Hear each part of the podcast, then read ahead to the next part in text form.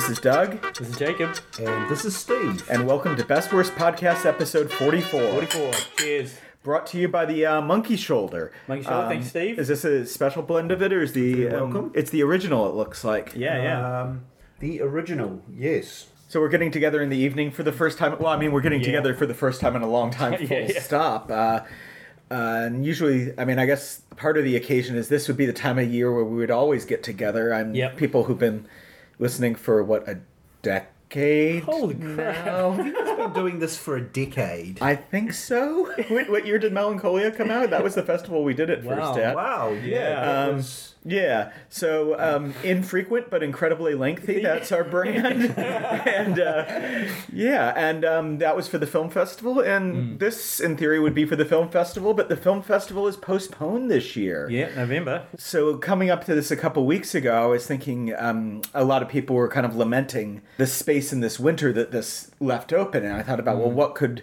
one do? And I said, well, one could start their own film festival, and then I immediately felt very lazy. and I'm like, well, what could one do that's a bit easier? And um, Steve and I, um, well, actually, all three of us are quite um, frequent Letterboxd users, but Steve in particular is quite a big fan of doing these letterbox challenges. Like you've done Hooptober every year, for instance, uh, right? you want to talk the la- about some of the ones yeah, you've done? Hooptober the last couple of years. And what is that exactly? Which is uh, an October. It's called Hooptober because it's dedicated to Toby Toby, Tobe Hooper. Yeah. But it's a, a horror movie challenge that happens over October for 30 days. But I also do ones throughout the year. So a, um, a cult movie challenge. And I'm also doing Podcast Macabre's horror, all year horror challenge as well. And that'll be like a movie a week that fits a certain theme, like Yeah. Joe D'Amato or Yep. um, exorcism movies or whatever. Yeah, yeah, bad horror movies of the 70s and Yeah. that kind of thing. Yeah. And so I had the idea of saying, well, what if we made our own New Zealand International Film Festival, but not that? So not the International Film Festival or NTIFF. And um, and I uh, reached out to Jacob, and he was keen to. and so I figured at least three of us would do this. And I think actually we already have uh, four more officially on board. so, um, so I thought kind of the format of this podcast would be we could go through. I've picked um, thirty official slots as well as some bonus ones.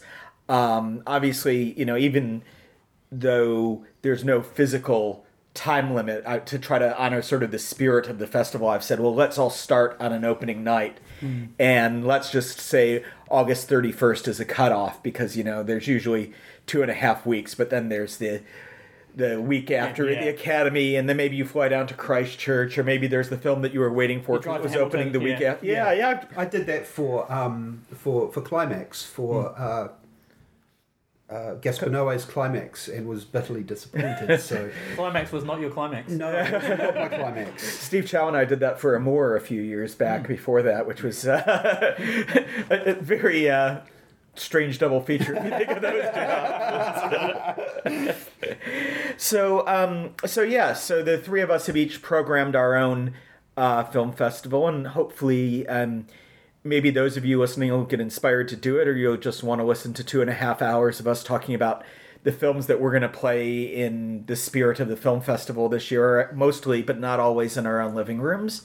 And um, the first, uh, the number one slot, opening night. Um, one thing I, I thought was really important with this is, um, you know, part of the film festival is about going out to that opening night and seeing everybody and being in the theater and celebrating the theatrical experience. And obviously, there's relatively little that we can do to guarantee that there's film festival esque films worth seeing during this time, much less rent out the Civic, um, Yep. uh, which you know maybe GoFundMe, but I'm not going to uh, go down that road. Um, but um, so I propose that on that opening night, if you're in a center which is the home of a film festival venue, be it um, Auckland uh, has, you know, and you can go on the film festival's website and check all your local venues. But you know, we have the Academy and the Hollywood and Capitol here in Wellington. There, you know, there'll be the Roxy and the Embassy, and so on and so forth.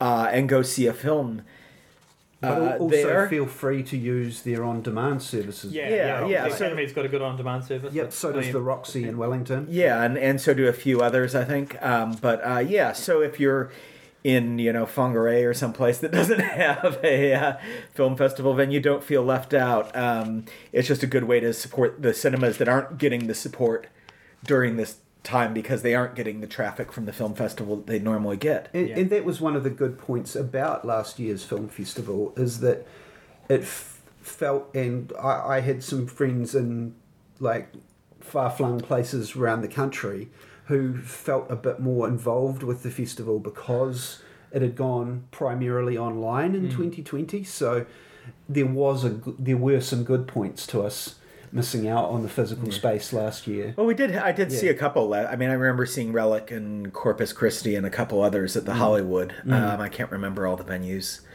last year. Uh, oh yeah, and the um, the waterfront one Yeah, as well, the short films. Okay, So, yeah. Yeah, um, but so it was still only a smattering. yeah. So, what's your um, number opening night film? Well, I've gone for um, because we chose the eighth, it being a Thursday, Which is the traditional opening date of Auckland is the second Thursday. Yeah. Yep. Um, I, I've gone for Michael Mann's Thief, which Mm. is playing at the um, at the Hollywood in Avondale. Um, it's some. It's the only film on my list that I've seen before, but I absolutely adore it. Um, James Caan at his best in a neon-soaked, rain-soaked, soaking of Chicago Beauty. Chicago crime. Yeah. uh, with a soundtrack by Tangerine Dream that's Yep. killer. Um, I'm going to be there as well. Uh, and not that that should draw anyone to it, but um, and also the Hollywood is doing this as part of their Michael Mann season, so they're also doing on other dates Collateral, Miami Vice, uh, Last of the Mohicans, and what's the other Manhunter, and yeah. are doing individual posters for each, which is super cool. Yeah, cool. Um, so I'll make it to as many of those as possible, but I will definitely be out there for uh, NTIFF opening night. Yeah, and Yep. I, I'm planning to be there as well. I mean, partially because you know we've got a, a limited set of options going to hap happen on that night. Um, and we can make it our own little yeah, community. Yeah, yeah, Yeah. Um, but it's Yeah. all you know. th- In the last few years, Hollywood really has become a focal home for the film festival experience for probably us guys. Yeah, well, particularly for incredibly strange Strange, fans yeah. because they'll have those screenings there. But it's also it's also the local community. A lot of those um, more general interest films tend to get a and, good. I've, I've taken my turnout kids during the to- day. to, several festival films here now, and Oh, neat. They've been Yeah. pretty cool. Um, yeah, they love the place as well. Hmm. Um, and but that's one that I haven't seen of Man's. So oh right, yeah. so I'm, I'm excited. You to, can sit between us and we will, to see that for the first time. we will soak in your first timeness on it.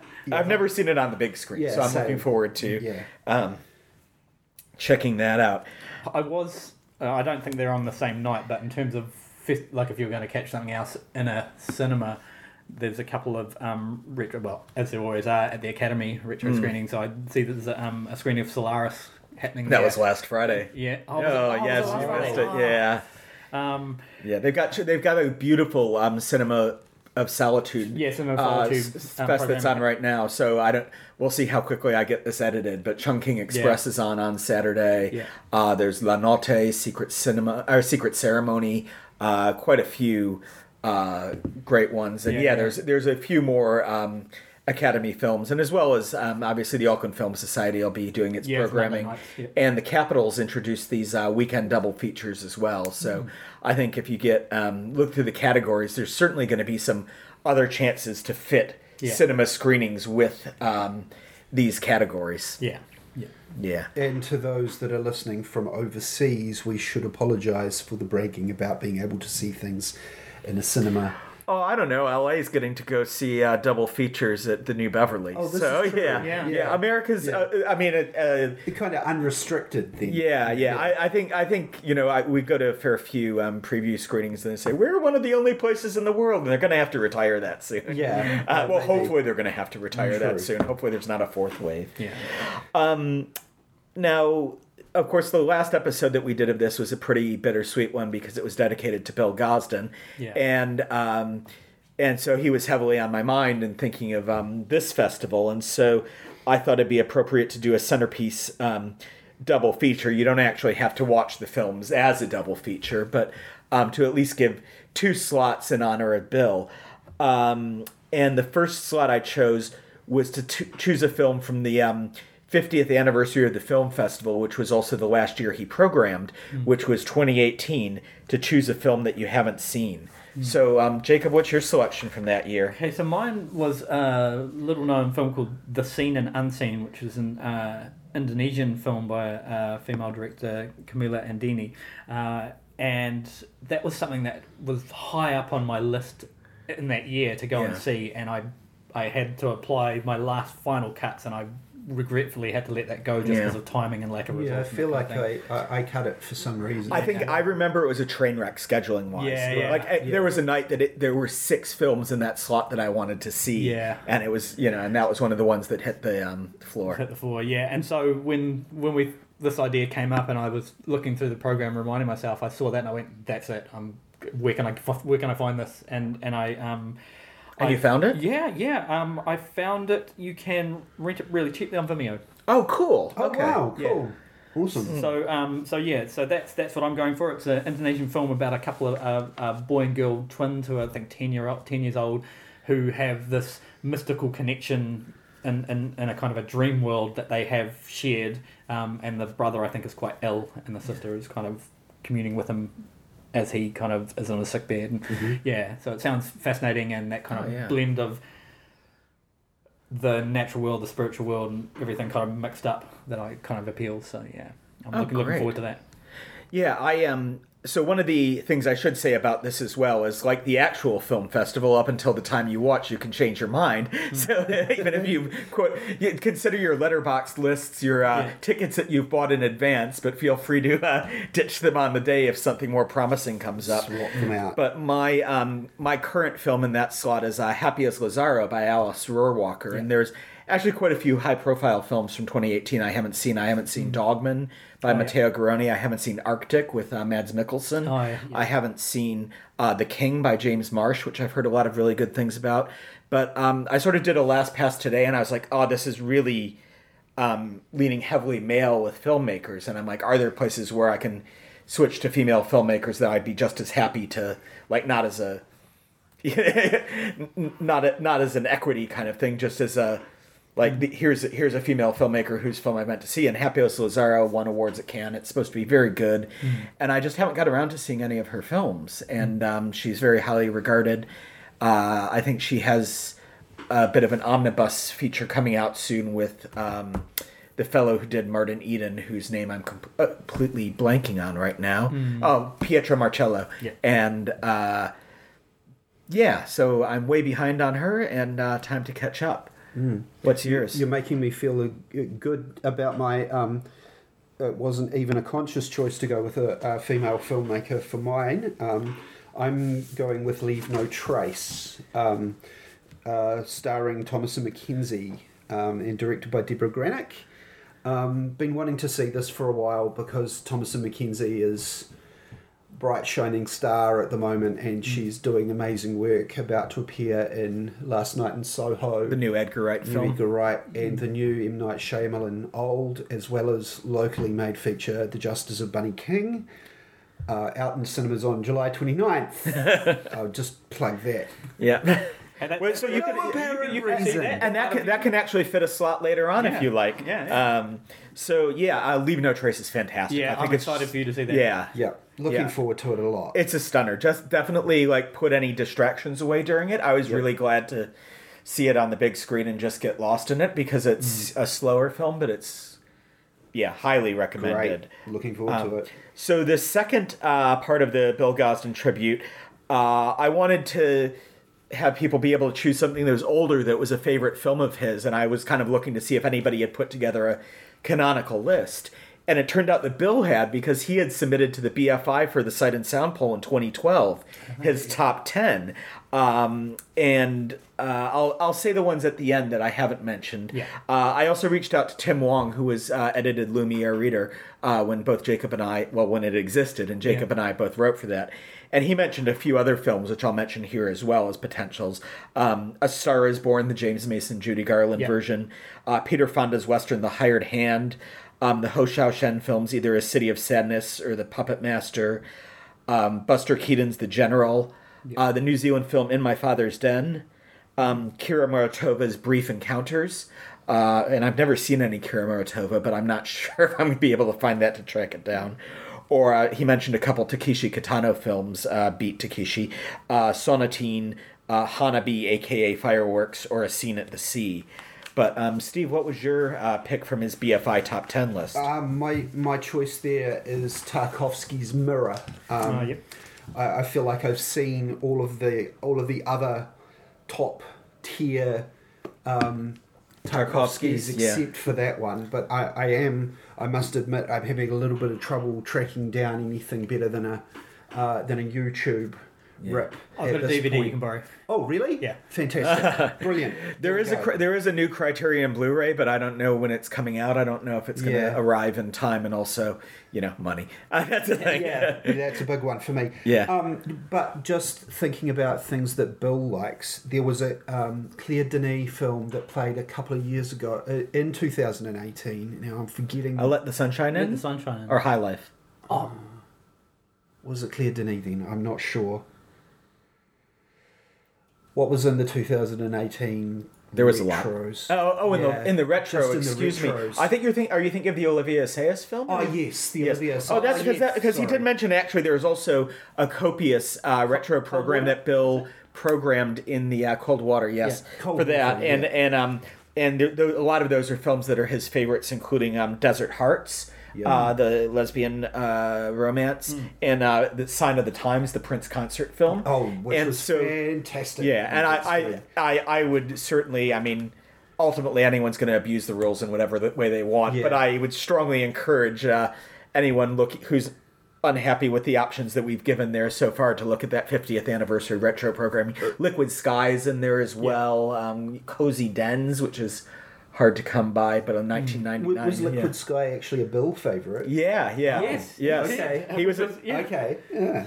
yeah. He, he's, Interesting. he's got some eclectic taste. That man. Yeah, he Yeah. does. Yes. Well, I was interested to see that he had the um, Takeshi Kitano films. in Yeah. was- So, what was your uh, choice for that I'd just slot? like to note that we all said does about Bill.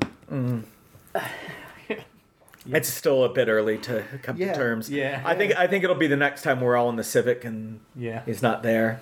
Um, I, I just want to I just want to make the point though that um, Cold Water was the last time I probably had a one-on-one conversation with Bill. All right. Um, Went in and saw it and was just hanging around outside after the film, and Bill just rushed me and went, "Isn't that the most wonderful film?" And I, I was a little bit mixed on it Right. at the time, but I, I, it's washed over me.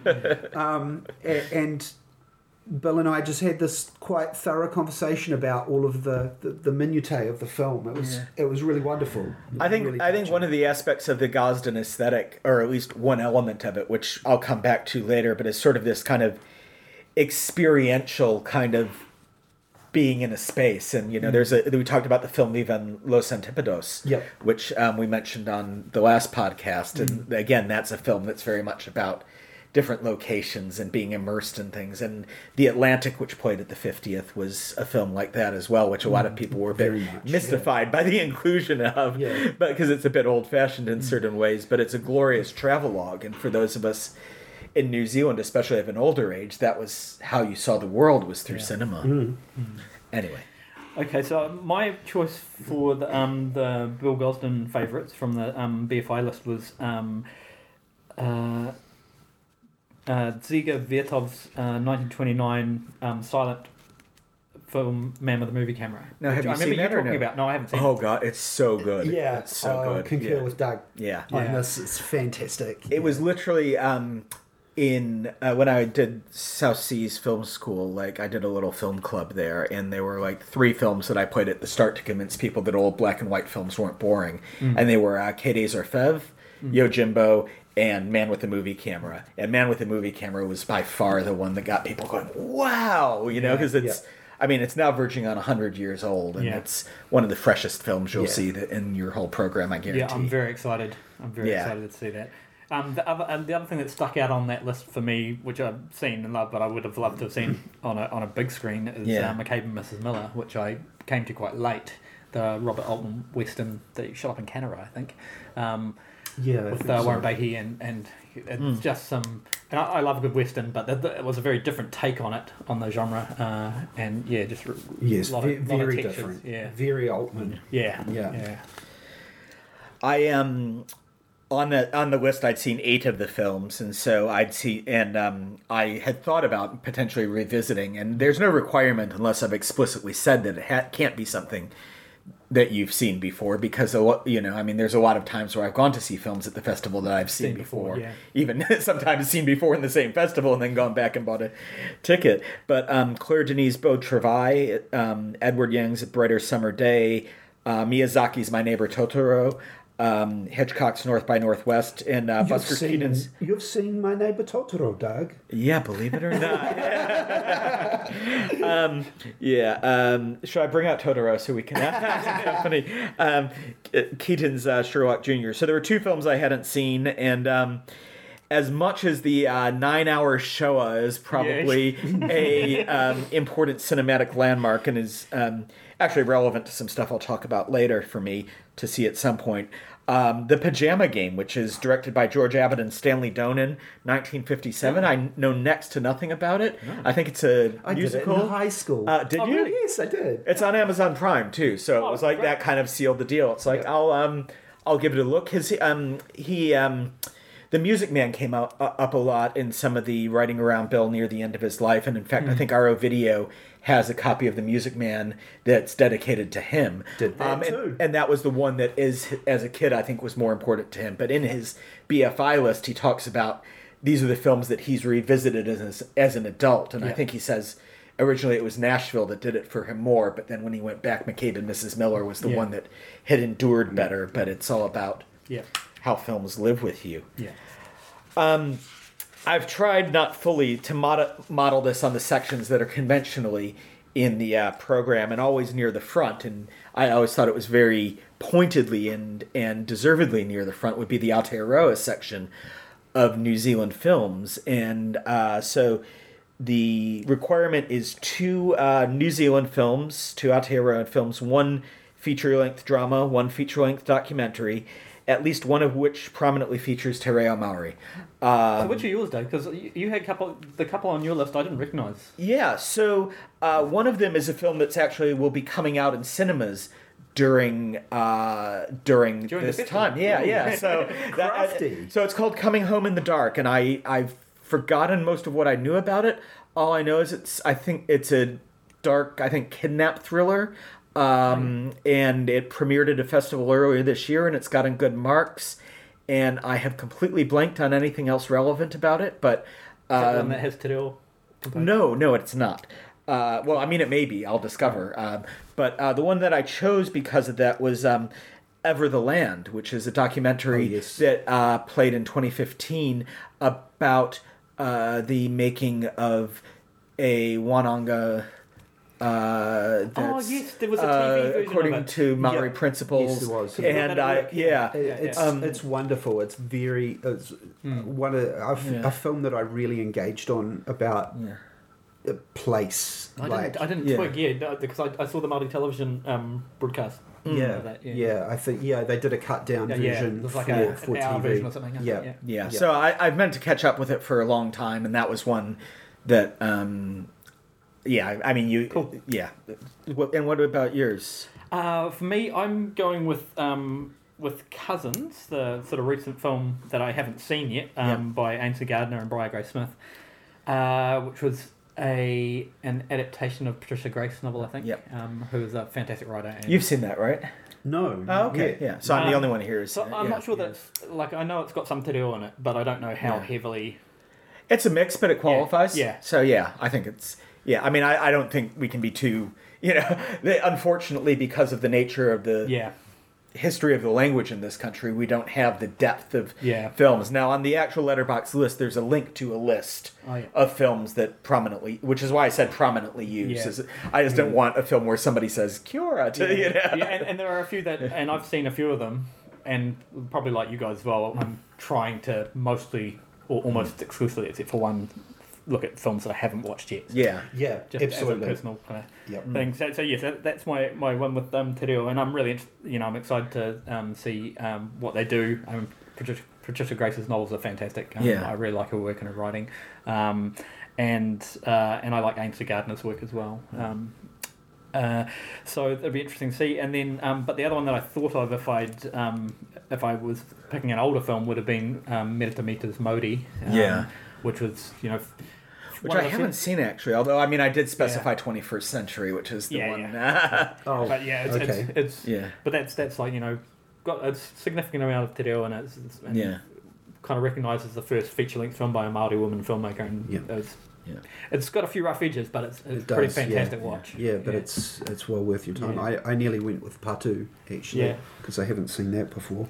Oh, it's Really? terrific. Ooh, And yes. we've talked about Yeah, it on here before. I don't need to belabor Uh, that one. And then the the kind of the documentary that I'm going for is another, another kind of um, um, probably more well known one is um, They Shall Not Grow Old, Peter Jackson's um, World War One sort of re enlivening of, of Yeah. um, archive footage, which I, I just never got round to. And I've been meaning to, and so this is a great opportunity to I jump got into it. very lucky and saw that on Anzac Day, Oh, the wow. year that it released. Wow. wow. Like when it released, and it was just so moving on the big screen at the Hollywood. Mm. Was Right. really beautiful. Yeah, yeah, fantastic. What about you, Steve? What's your. Uh, Um, so similarly, I'm going something that I'm not 100% sure on the extent of te reo for my um, for my drama, my Aotearoa drama, and that's uh, the recent film Savage about New Zealand gangs. oh, yeah, yeah. Um, I've got a nice, crispy, fresh copy right here in my bag, actually. Don't worry, they can't see it. But but let's ASMR. Oh, Blu ray, nice. Yeah. Um, Have you seen Savage Day? Yeah, yeah, Yeah. Great, great film. Yeah, um, that was. I went. I, I caught up with it on your recommendation. Um, Yeah, I, I've been quite vocal about it because I had to be pretty much dragged to it Mm. um, because I thought I had seen enough gang stories and I was wrong or I was right, but this wasn't really a gang story; it was a trauma story. Yeah. um, yeah, it's terrific. Well, up until this evening, I've I've had no real expectations for it. So the two of you have just yeah. um, popped that over the edge. So I'm quite looking forward to that. Um, my doco is um, is filling my final gap in the uh, in the Florian Habicht Ah, um, lovely. uh, series. Which one? Um, and it's Land of the Long White Cloud Oh, yeah, yeah. that I've not seen. Um, I know it probably needed to be a 21st century film. Yep, that's it's Oh, twenty it first century. Yeah, 21st yeah, century, Yeah, it isn't it? Yeah. yeah. My mistake. I've, Um, I've seen most of his films as Yeah. uh, since Woodenhead since they Yeah, came yeah. out. So yeah, uh, yeah, yeah. I, I adore Florian's films. Yeah, likewise. Um, Yeah. Uh, James and Izzy is just so super I haven't sweet. seen that yet. It's- Oh, you'll love go, it. Go and see it. Yeah. It's lovely. It's yeah. Um, it's it's like a uh, a druid and his familiar. is, how, is how I describe it. Yeah. Well, Land of the Long White Cloud, it, I, I wouldn't necessarily say that it's Florian's strongest piece, but it, it, it has those essential elements of just raw, everyday people just opening up. yeah, Um, and, and him just, his camera just there, no judgment, just enjoying how life is for these Yeah, people. I, I love the way he Yeah. just sits with them long enough Yeah. that you that you just can't help but yeah. And, and, Enjoy like, them and the opening kind of up, people you wouldn't necessarily expect to find in a film, Yeah. which is great. yeah. In, in some ways, I like it more than some of the later ones Yeah. because it's almost striving for less, if Mm. that makes sense. Mm. It doesn't. Um, you're just there for the day, and it's like a day at the beach, and you had Yeah. this amazing experience, and then you go, um, and you're not making the same kind of long term investment Mm. and trying to dig to that next level. But yeah, it's a beautiful film. So th this this was after he made Kaikohe Demolition as well, wasn't yeah, it? that's my recollection. Quite a bit. Yeah. Yeah, quite a bit after, I think. Okay, it just it seems uh, like just from my feeling is that it looks like something I think it was maybe like somewhere around maybe a bit rougher than Twen- Kaikohe. 2010 maybe 2011. It's 2011 Yeah, yeah. okay yeah yeah because I Quick think- Demolition was like 2004 Yeah. Well, I mean, Yeah. James and Izzy's also rougher than um, Spookers or Pulp. Yeah, so that's you know true. that's Yeah, it's that's just true. kind Yeah. of the. Um, I think the fi- the creative spark takes it where it goes. and, Yeah. you know it's Yeah. uh, Yeah. so on. Um, cool, and um, yeah, I mean, there may also be. Um, I mean, because I know the Justice of Bunny King is coming out during that time, and there may be other July New Zealand 29th? films. Uh, yes, as we previously mentioned, uh, and there may be other New Zealand films that come out as well. I feel like there's a third one, but I'm blanking on what that might be. Oh, Um, anyway, we don't need to guess too much on that because we're moving on to a retrospective. So, three films that you haven't seen, all by the same Asian filmmaker. And uh, I've tried to not be too prescriptive about countries with a lot of these, but just put a couple things in there to try to get a smattering of different things. If somebody wants to, uh, I think you know, good. go Yeah. go into go into ultra mode, they can try to make every single uh, pick a different country where they well, can. well, when but, we yeah. were pitching this out, you, I kind of did that because I thought you meant a filmmaker that you've never seen before from Asia. So I Yeah. went with, uh, I, I started by going with Ra- Ryusuke uh, Hamaguchi, Hamaguchi, yes. um, and do, and doing, starting with his um, five-hour epic. Happy Hour, yeah. Oh, yeah, yeah, yeah. Which you're welcome to do Hamaguchi if you can track down Uh, three yeah, of his if I films. can find them, uh, Yeah, you know, I- yeah. I, yeah, they've been impossible to find in, for me. So uh, I've I've switched to um, Kim Ji Woon, um, who Doug I know. Well, I was just fortunate Sisters. enough to see Tale of Two Sisters at the Academy the other week, which is Yep. one Oh, of my all-time favorite. Yeah, they did a little Korean New Wave festival. Oh, I missed that. And uh, yeah, you did because it was really good. But you, uh, you, you were packing. Yeah. Um, I have no excuse. You have a life. Oh well, that, that stopped the conversation. there was just a lot of nodding there. You no, so which um, so Kim Ji Woon has a lot of great films. Um, Age of Shadows uh, is one in particular that I love, but I think I know that's quite hard to track down. yeah, I, I Um, had a look around for it, but um, yeah, but and I, I saw The it. Devil as well. We would have both seen Yeah, it I love incredibly I Saw the strange. Devil, so and that, that played was- at that festival as well. Yeah. Um, but what? So you, what are the three that you've chosen? So, uh, Tale of Two Sisters on Yes. absolutely your recommendation. Um, the Quiet Family.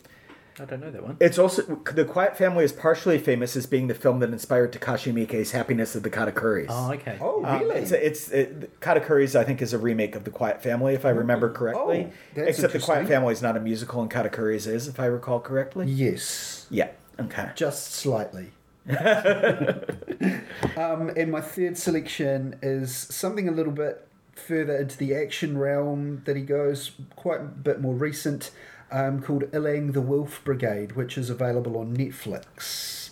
Yeah, which I Um, haven't seen. I'm quite curious because it's a remake, of, I think, of um, Jin-Roh, isn't it? Which is an anime from Uh, the early 2000s. It was called Jin-Roh the Wolf Brigade. Maybe it's. Oh right, Yeah. okay. Um, I, I don't. Yeah, I don't know much about it. I do know that I've had it on my Netflix um, account pretty much since I got a Netflix account. So, Yeah. um, quite looking forward to watching that. Cool.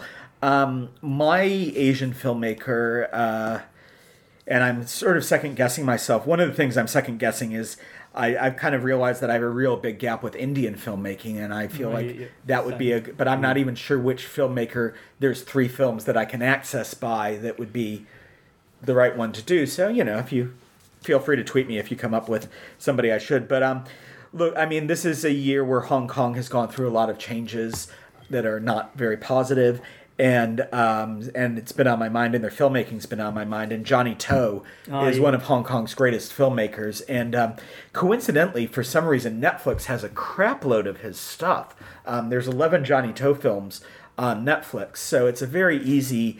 Um, you know way to um, yeah and unless you're pretty comprehensive with Johnny To i think there will be three of them you haven't seen so i chose um, his two of his 2011 films actually one of which is life without principle which is a uh, i think it's a white collar crime film and Don't Go Breaking My Heart, which is a rom com, which many of uh, his fans consider one of his best ever, and then Lifeline, which is a 1997 firefighter drama.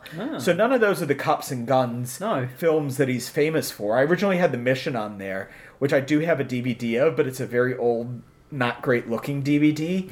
I still might go to that. There's a Blu-ray of PTU out and that I may go crazy and pick up, but for right now, those are the three Johnny To films I have planned. Um, and I, I have lots of fond memories of seeing films like Election and Exiled at previous New Zealand film festivals, which is part of the reason I selected him. Uh, well, who's your pick? Um, mine is um, another Hong Kong director from I think uh, is, it, is it referred to as New Wave back in the day? I don't know. Um, and Ann Hui. We'll go with that. Yep. Okay. Um, and so she was um, kind of coming to prominence uh, in the eighties, nineties. Um, but has you know continued making films, uh, Yeah. and probably one of her bigger titles that people might know is Night and Fog. Um, Oh, really? yeah. Okay, because there's a famous Night in Fog, but that's, um, That's Woody Allen. Oh yeah. no, that Shadows and Fog. Night Oh, in Shadows Fog of is the Fog. Long Renee. Whoops. Um, um, yeah, Yeah, um, but but- anyway, I'm, go- I'm going from mostly uh, starting with a couple of her older ones, which I don't really know. So I don't know a lot of her work, but I had been meaning, Yeah. having seen one of hers, and then um, I think I saw something else later on, um, to visit some of her work, um, and just never got around to it. So at the moment, I picked some stuff that that is um, currently on YouTube, but I've actually probably got um, access to some of them from work. So Oh, okay. I keep forgetting that work has a really great collection of things. Um, Right, yeah. And then every so often I think, oh, I'm really I'm struggling to track down this film. Oh, hang on. Oh, yes. Yeah, yeah. You've got it. Yeah. Um, yeah, so I'm, I'm doing, uh, I think, I don't know if it's her earliest, it may be her first, or in her, in her first few features uh, Yeah. called Boat People um, Ah, from yeah. 82. I'm doing one called Love in a Fallen City, which was from '84, so it's Yeah. early, and then and then a later one, um, July Rhapsody, um, Right. which is from early 2000s. So Boat People's the one I've heard of. A Simple Life is the film Fil- that I yeah, think is the most famous of Yeah. hers that I've heard of. yeah, Um, cool. Uh, yeah, yeah, I, I I might see if I can come over and watch some of those because Yeah. I uh, haven't. Um, so let's move on to the other uh, retrospective uh, one, which is that um, it's nice to pay tribute to fallen uh, filmmaking legends. And uh, I initially was going to focus on three directors who passed away this year. Um, Monte Hellman, uh, famously of Two Lane Blacktop, Yep. uh, most prominently. Richard Rush, who's most famous for The Stuntman. And uh, Bertrand Tavernier, who's actually his History of French Cinema, has just played uh, the uh, French Film Festival. And I couldn't go to it because it sold out. So good on French Film Festival for uh, Yeah, yeah. selling out a docu- three-hour documentary about um, a French director's interest in French films. Um, but also, I was aware I didn't want to be too prescriptive about saying, "Oh, it's only male directors," so I added or featuring an actor or actress that died in 2021. Yeah. So that opens up quite a bit. Yeah. But um, who did you choose? I went with um, Monte Hellman, um, and I um, found uh, uh, a place to watch um, Road to Nowhere. His which final is, film, which I is his final film, yeah. Um, so I thought that would be a fitting thing. I mean, I, I don't, I don't know what his later output is like, so um, I'm, Yeah, I'm, same. I'm keen to see it. it's Um, pretty sporadic. He didn't have a lot Yeah, of yeah. chances to make films in his later um, career. But like probably most people, um, Two Lane Blacktop was a massive thing for Mm. me, and I, which I saw for the first time when the festival retroed it. Um, oh yeah, a few years back. yeah. uh, it was, oh, it was a good number of years back now. It was Okay. like 2008 or something like that. The first Um, time I saw Two Lane Blacktop, so great. Um, yeah, So- it was fantastic. Yeah. Um, and so, um, and I remember, I reminded someone said that uh, an older guy that I knew when I was singing somewhere said, uh, "You remind me of of uh, James Taylor." And was that a compliment? I'd take it as one. I didn't, Yeah, know, yeah. I didn't, I didn't even know him at the time, so I was like, "Oh, yeah. And uh, I, you, I think you? I've gone other end of the Monte Hellman oh yeah, yeah." um, spectrum. You're going the start, are you? Uh, I, well, I've gone for Cockfighter. Um, not just because the title is uh, is, is fantastic, Yeah. provocative, um, but I, I also know that there's a uh, a book being written specifically about the film Hmm. of um, being edited by Kier-La Janisse. Oh, right. oh wow, Um, okay. Uh, I think it's um, essays rather than a full book Hmm. um, collated, but um, it sounds fascinating, and I've wanted to see it for ages. And it's Monte Hellman, and I love Monte Hellman. Um, Yeah, it's been on my to watch list for ages, and uh, there are a couple Hellman films, like Iguanas on Amazon Prime as well, and I've wanted to see that. China 9, Liberty 37. I have um, the Shooting Rod with the Whirlwind um, Criterion on my s- shelf, and I they were both shot on the same set, so I always forget which one I haven't seen and which one I haven't. I think it's the shooting I need to see. I've, I've heard absolutely wonderful things about how how completely bonkers Silent Night, Deadly Night 3 Better Watch Out is. so those of you who are like mostly wanting to do happened? incredibly strange, Yes, it yeah, is. yeah. yes, it is. If you want to go down, uh, you, Hellman has like some really weird twists. Like he directed, not wrong. he directed Silent Beast from the Haunted Cave, and Yeah. and other such classics. um, yeah, yeah, Well, that's a, that's a funny thing if you look at his career. It's like Yeah. he did half his films in like five or six years that were all these quick turnaround ones. And Yeah. then, then he was around for 35 more years. And a, a lot of that was failing to get projects off the ground. A lot of that was mentoring young filmmakers. Famously, he produced uh, Reservoir Dogs. Oh, wow. And, uh, you know, and so Quentin was one of his. Uh, um, protege. I, that's probably not quite the right representation of it. Yeah. I think Quentin was protegeing himself Yeah. uh, to the video store. Um, I went down because uh, when Tavernier died, I realized I'd never seen a Bertrand Tavernier film, and I felt a bit like, oh, he's a big name, and I should have seen something. And so I tracked down a film that I have yet to watch, um, but Death Watch, which is a 1980 film. Uh, it's a sci-fi with Romy Schneider, Harvey Keitel, and Harry Dean Stanton, and I think the concept is it's a future where um, death has largely been defeated and, and one person happens to be dying. And so it becomes this big sort of reality tv event Oh, wow. to watch this person die when nobody actually can die anymore so eh, could go either way but um and i i could probably be pretty easily swayed into watching cockfighter because it's been on my list for a long time Well, the, but, uh, the, the poster for Death Watch does make it look rather incredibly strange in itself. Yeah, I, Yeah. I mean, and the thing is, I'll try to get around to all of these eventually. Yeah, so it's yeah. not like one rules out the other. Um, Absolutely. so moving on to the world focus, because um, I've chosen five slots for this, and three of them are country specific. And um, Jacob, you were um, heavily on my mind with these first two because. Uh, When I think of Romanian film, I think of uh, you and oh, um, really? Okay. yeah, yeah. What's I mean, the what's the relationship there? May I sit you both down on the couch and analyze this? Just Eastern European film in general. Um, Right. I, I'm quite keen on the Russian cinema, Ukrainian, um, Belarusian, Romanian. But you've been Yeah. quite an advocate of like Cristi Puiu, for Yeah, yeah. instance, who you know, um, Sierra Nevada Yeah. and films like that, and um, yeah, yeah. Yeah, for sure. That, that, Sierra Nevada was one of my faves um, at uh, festival, and was that 2018 as well? might have been. Which one- I feel like you've.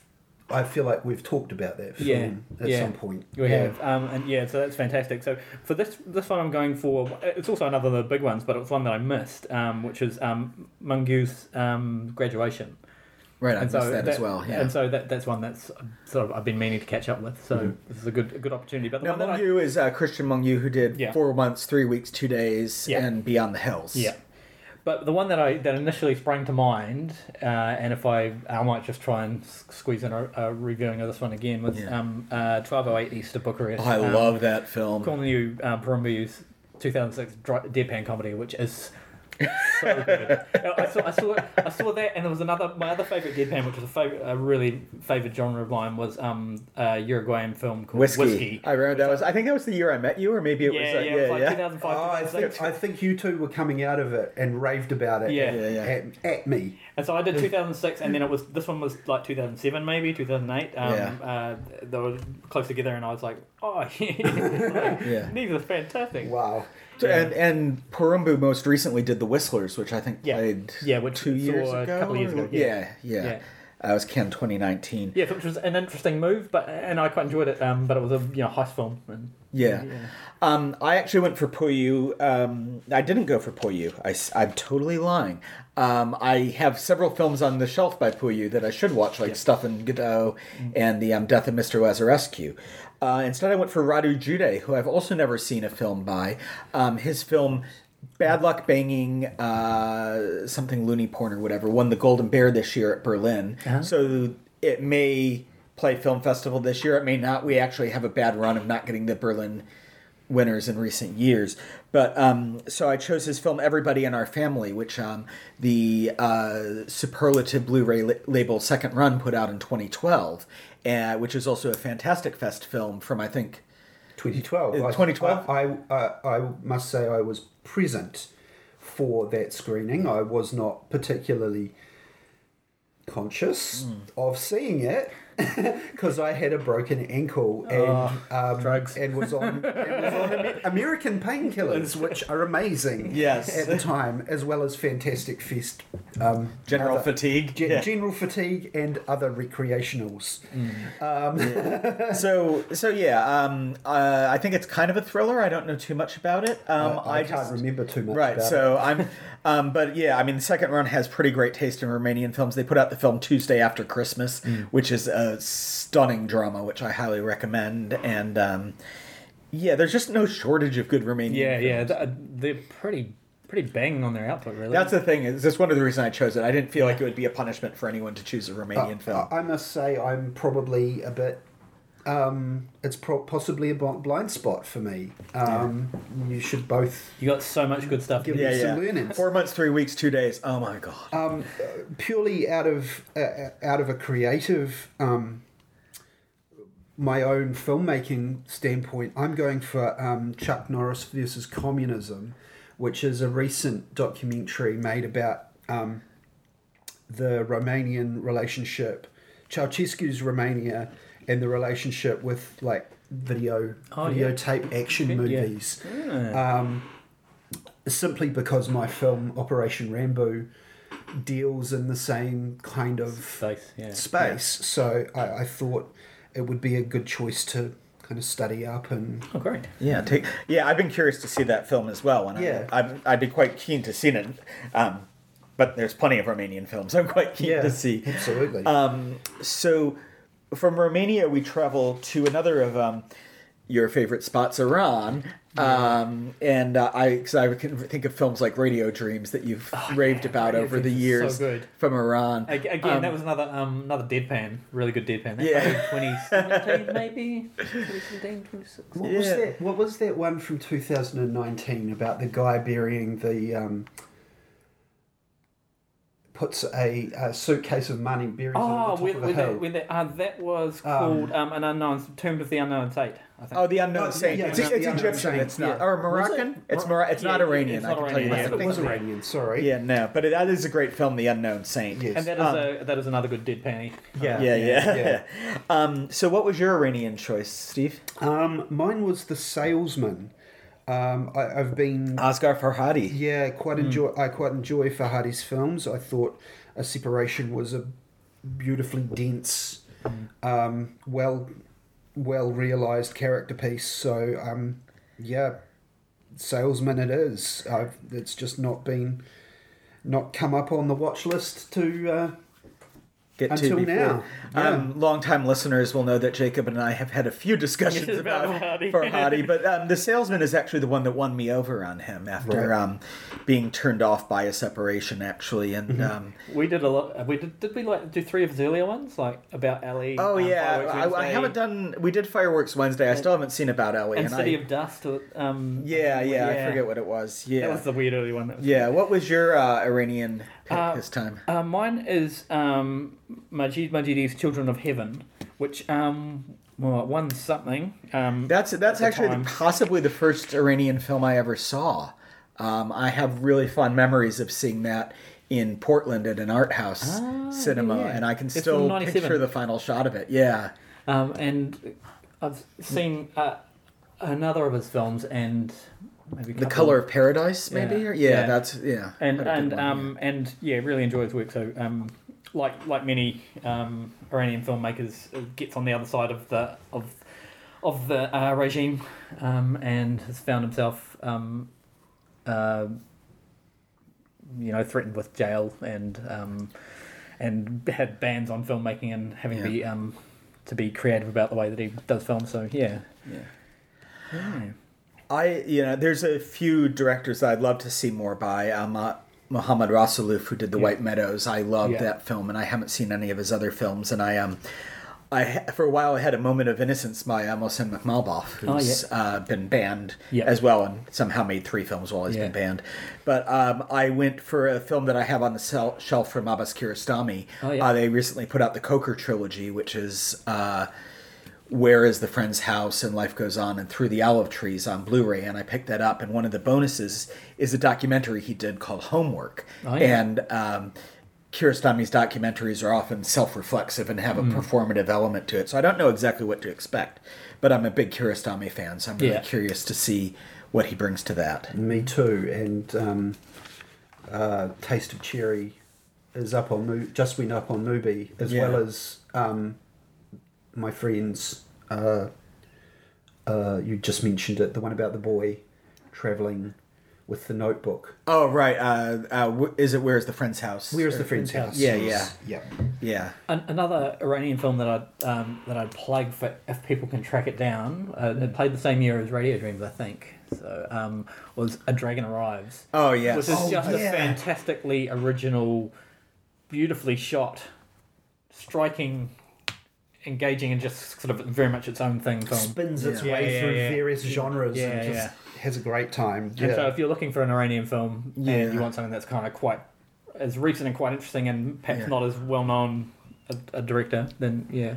There's a filmmaker named uh, Shahram Mokri as well who did a film called Fish Plus Cat, which I, I Yes. didn't see but I played mean, the film festival I a few years back. It was Uh, incredible. Yeah. Yeah. And I saw a film of his last year. It's called Careless Crime. It was on one of the um, international film festivals that was doing Oh, yeah. international streaming. I can't remember which one, but uh, he and then he has another film called Invasion. He's a really interesting filmmaker, so um, there might be some of that out there somewhere. Um, from Iran, we go to Africa. Uh, and I didn't want to be too prescriptive about country because, um, you know, a- African film access is very difficult. Uh, but there's obviously a lot out there. Um, so, Steve, what did you choose from Africa?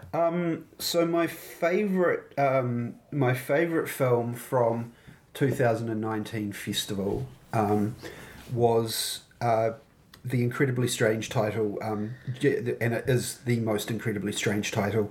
Jesus shows you the way to the highway. It is also weirdly a very accurate title. Yeah. It's the, the most accurate title you will ever come across.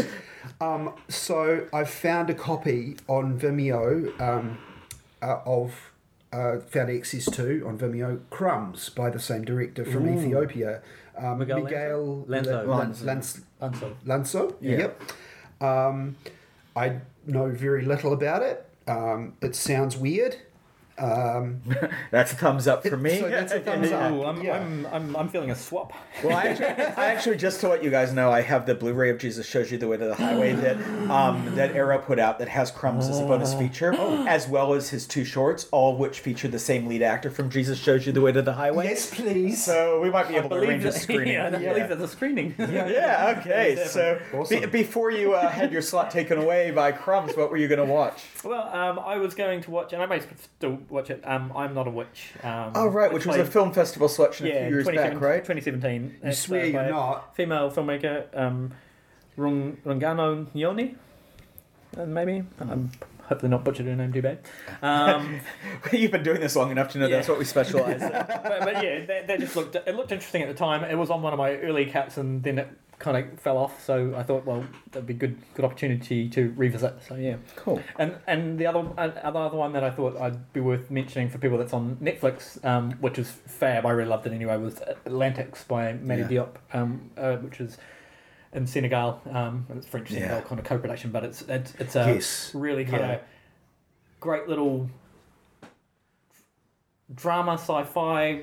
Yeah, Or or romantic- supernatural. yeah, it's hard to yeah, say. Yeah, it's, Um, it's, re- it's really really interesting. I have a Netflix one as well. little Um, is it the Lost Okoroshi? The Lost Okoroshi, yeah, by um, A- A- Abba Makama, um, is fantastic as well. If you're looking for a good wee, um, almost Ugandan level uh, screaminess mixed w- mixed with a really beautiful art aesthetic.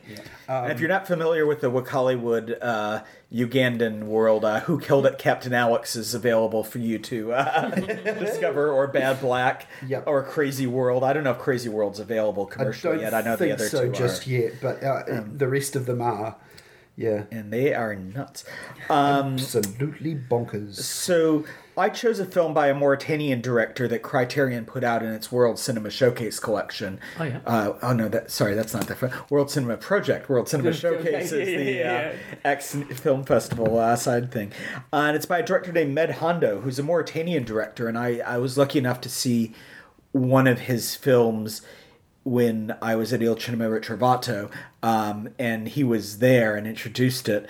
Um, and uh, he recently passed away. So Med Hondo made a film called Soleil O, or, um, and I don't know much about it other than it's supposed to be absolutely terrific, and it's African, and it's sitting on the shelf, and I've Cool. been meaning to look at it.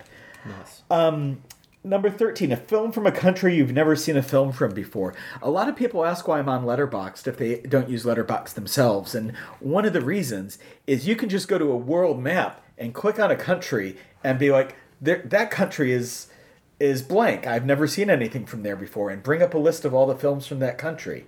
Now, obviously, there's only certain people who see the appeal of that. but um, so I, I'm one of them because I used the alphabetical list and went from the top. Oh, is that what you did? Yep. Oh, okay. Um, so that's another option. But I um, I w- tapped on a couple countries, and then I got to Costa Rica, and I discovered that there was a film that was on my Amazon Prime watch list that uh, and that I had never seen, and that I had never seen a film from Costa Rica. Full stop. It's by a female film director named Paz Fábrega. It's called Viaje. It's a 70 minute black and white before sunrise esque uh, thing, and that is all I know about it. Cool. And I'm, and I it's been on my. It's 2015. I've been meaning to watch it for a while anyway because it's in that nice watch something and it's 9:30 and you want to squeeze something in before yeah. bedtime but not too long. So yeah, I'm always filmmakers who make 75 minute films always uh, attract me even if half the time they tend out to be distended 45 minute films instead of compact Yeah. 90 minute films that I hope for. Yeah.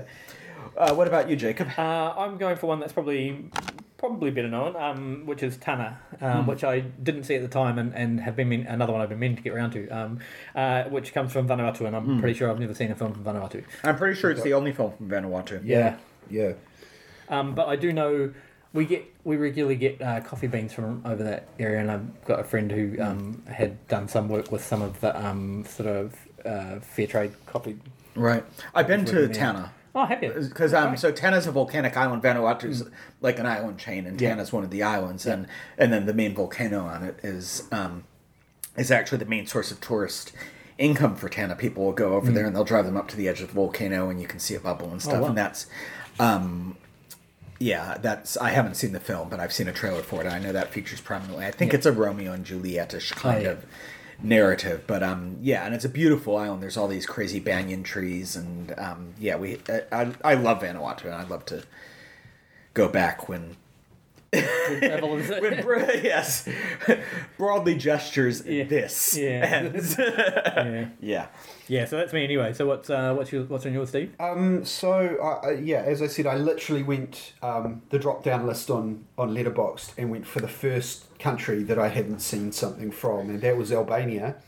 And it just so happens that there is an Albanian film up on Netflix. It's called Forgive Us Our Debts. It's by um, Antonio Morabito, um, and I know very little else about it. Um, but it's from albania yeah. Yeah. So mailed yeah. Um, cool. Uh, slow cinema. The um, usually the slow cinema section back when it was a section appeared around here and caused people to pu- pull out their uh, hair. But you know, I'm saying watch a slow cinema film because I'm that much of a um, Yeah. person. And I, I, I've got to raise my glass to you on this, Doug, because you're, you're the person that really brought me to slow cinema. Oh, like good. um, to a, a, a, a, I was.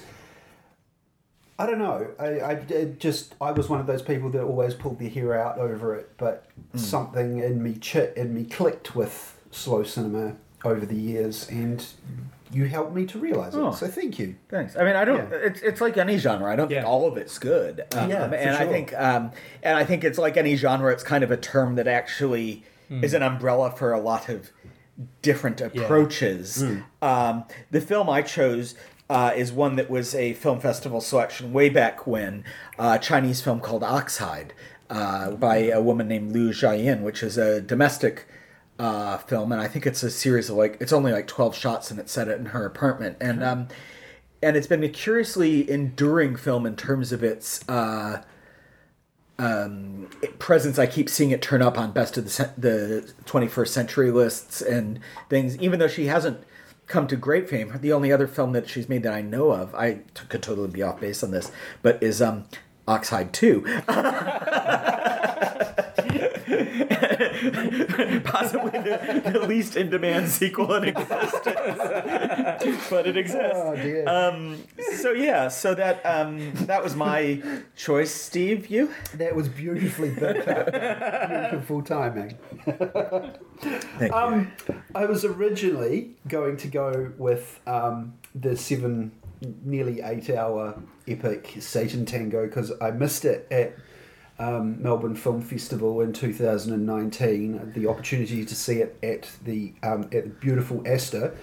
Um, but I've scrubbed that because I'm too busy for a seven hour film these days.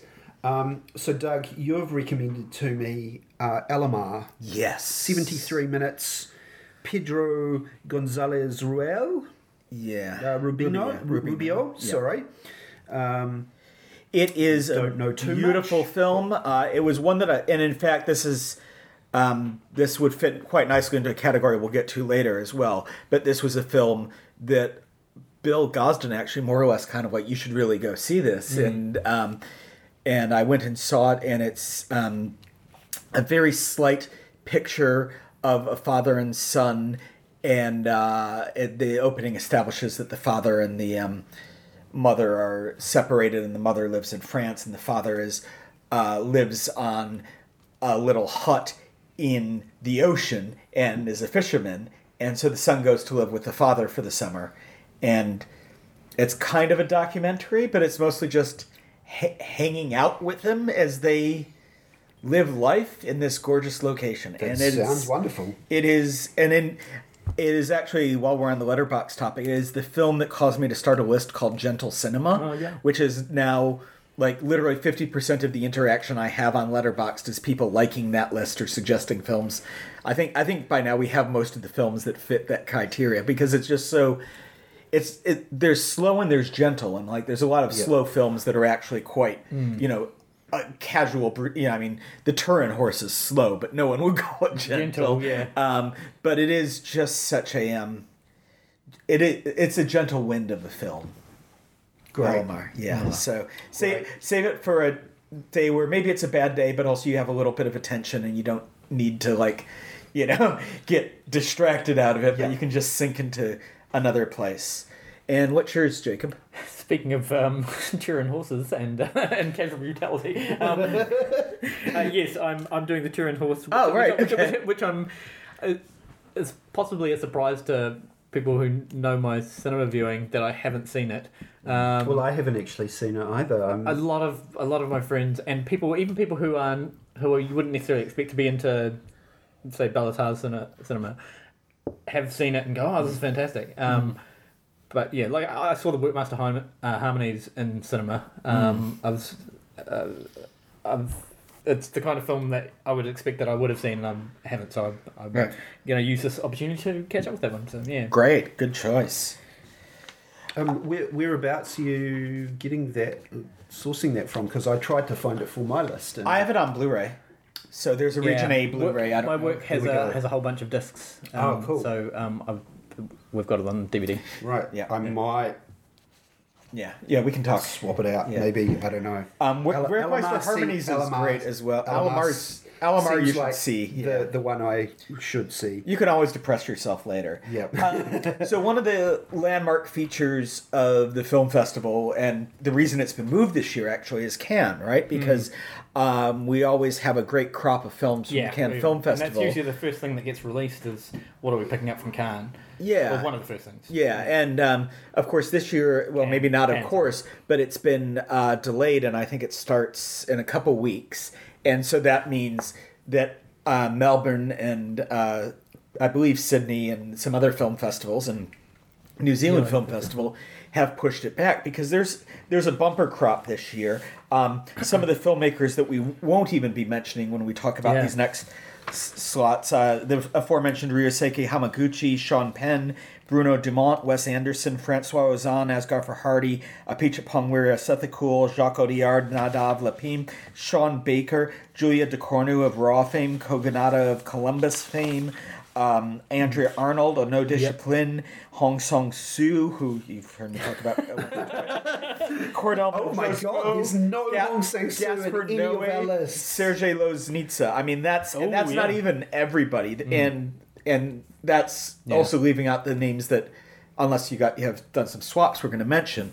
But uh, yeah, it's a really stacked year, and I and I um, have tried to do the can at home thing before, and so I thought it'd be quite fun to pick a few films by directors who you may love or you may have never seen before, and you might want to get familiar with because they have a film uh, that may very likely show up at the festival this year, and so you kind of want to get a sense of what they're all about. So yeah, so slots 15 through 17, three films by three different directors selected for Cannes 2021 that you've never seen before.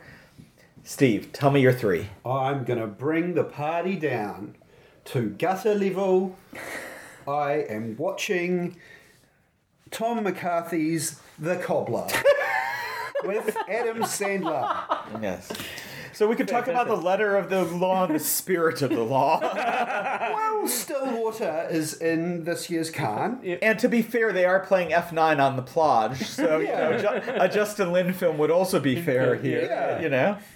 Um, I really enjoyed Spotlight. I thought it was great. The Visitor is totally wonderful. Um, Station Agent's quite good. uh, I've heard Station Agent's good. That's my favourite. But I just thing. I just wanted to like bring a little bit of flavour of my own taste.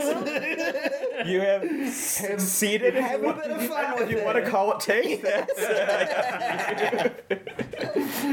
uh, Um, uh, my other next choice is uh, Todd Haynes. who's got a Velvet Underground documentary Documentary preparing out of competition. Yep. Um, similarly, this is a um, a musical drama. Uh, I'm not there. His Bob Dylan film. The Bob Dylan film. I saw it um, at St. which Luke's actually seen. back in the day.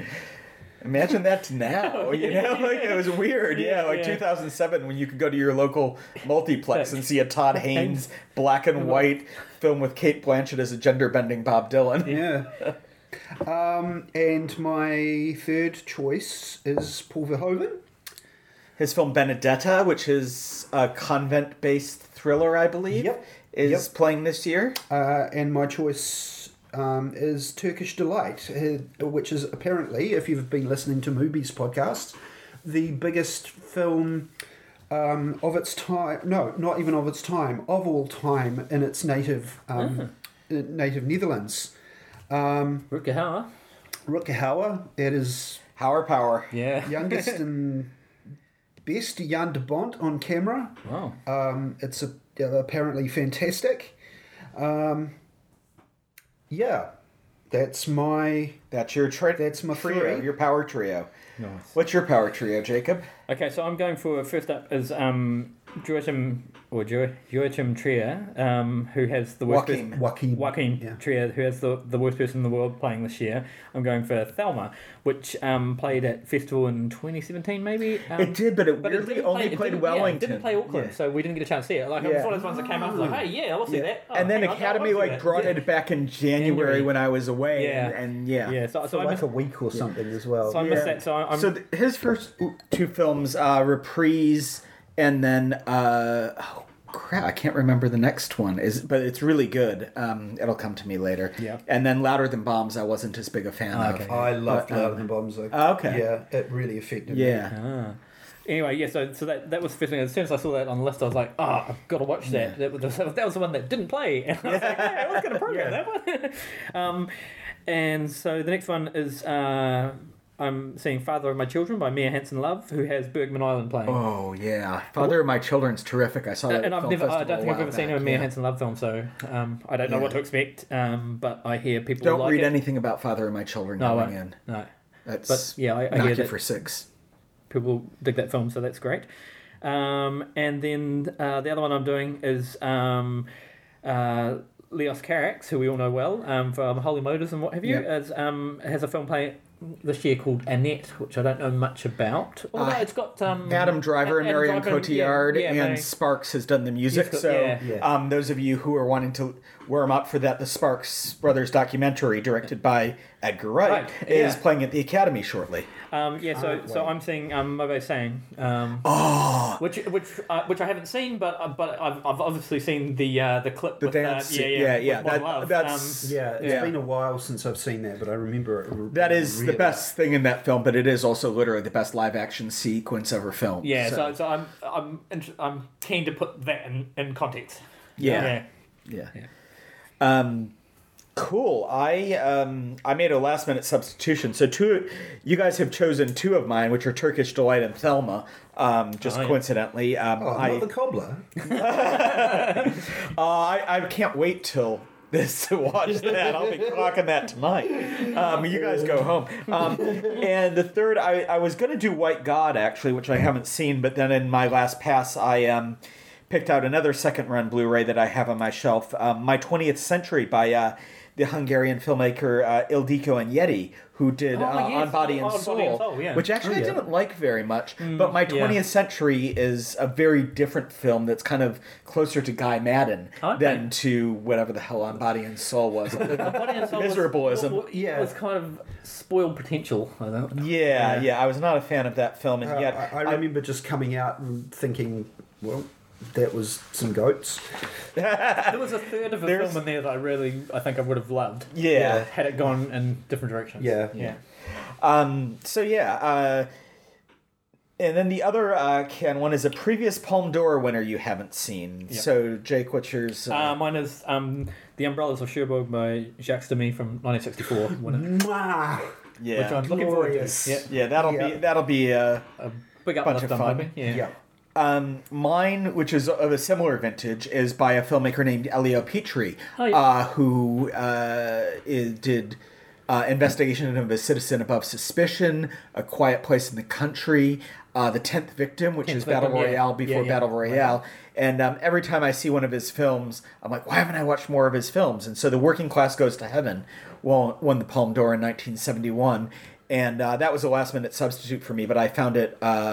It's currently on YouTube, so uh, if it stays there, then it's sticking. If not, I'm going to have to do some digging because a lot of the ones that I haven't seen are quite hard to find. Um, But, well, um, given that um, that for the most part um, the 19 uh, um, copyright cutoff is 50 years after the um, death of the um, director usually or Right. sorry 50 years after the date of um, release right. cinema No, release I think it's death. no it's cinema release for films. Is it? yeah Oh, okay. um, and uh, yeah, so it's everything from 1970 onwards at the moment is Okay. out of copyright unless they have reissued something in a fresh way, like remastered the soundtrack or, Right, or okay. done something significant to change it. If it's Yeah. pretty similar, then, then If I if I find a Blu-ray of it out, out there anyway, I'll, I might import it because I have loved Petri so much, and in fact, I have another Petri film on Yeah. the shelf right now. no doubt it'll have some fantastic um, costuming and visuals and Oh yeah, I'm sure it is. And what's your Palme d'Or pick, Steve? So you two have gone very European with your choices. I'm going very American with mine. Um, 1973, Gene Hackman, Al Pacino, such a good directed by Jerry Shat- Schatzberg. This uh, it's not called The Scarecrow. It is Scarecrow. Scarecrow. and it's so good. Yep. It is so. uh, Um, it, there's just that great string of Pacino movies, Yeah. and it often gets overlooked by Dog Day Afternoon Yeah. or Yep. overshadowed by Dog Day Afternoon, which is around the same and what have time. you, yeah. I like a But- good. I like a good drifter movie. Me as well. Yeah, yeah. If you remember my screening of Emperor of the North. Yes, you know, yeah. Yep. It's it's terrific. So you're yeah that that alone will be worth your. all the other films will probably be crap, but that one. it won't quite be the cobbler, but It won't be the cobbler. the, the cobbler will be top of the list, right? I sort of moved up the back of the book here, but uh, the incredibly strange section. Mm. Um, this is kind of a trick because you there's really only two kinds of people: people who see zero films in the incredibly strange section, and people who see ten films in the incredibly strange No, section. people who only see ten films in festival, and they are Yeah, well, true, incredibly yeah. strange section. That's the third type, yes. Um, so I um, I tried to be a bit um, as inclusive as possible for the gentler souls. Um, so number nineteen, a non-English language action film. Um, Steve, what did you pick? Well, um, I've gone for Attack the Gas Station because I rather like my Korean action movies. Um, I love I love the title. Yeah. yeah, it's a fantastic title.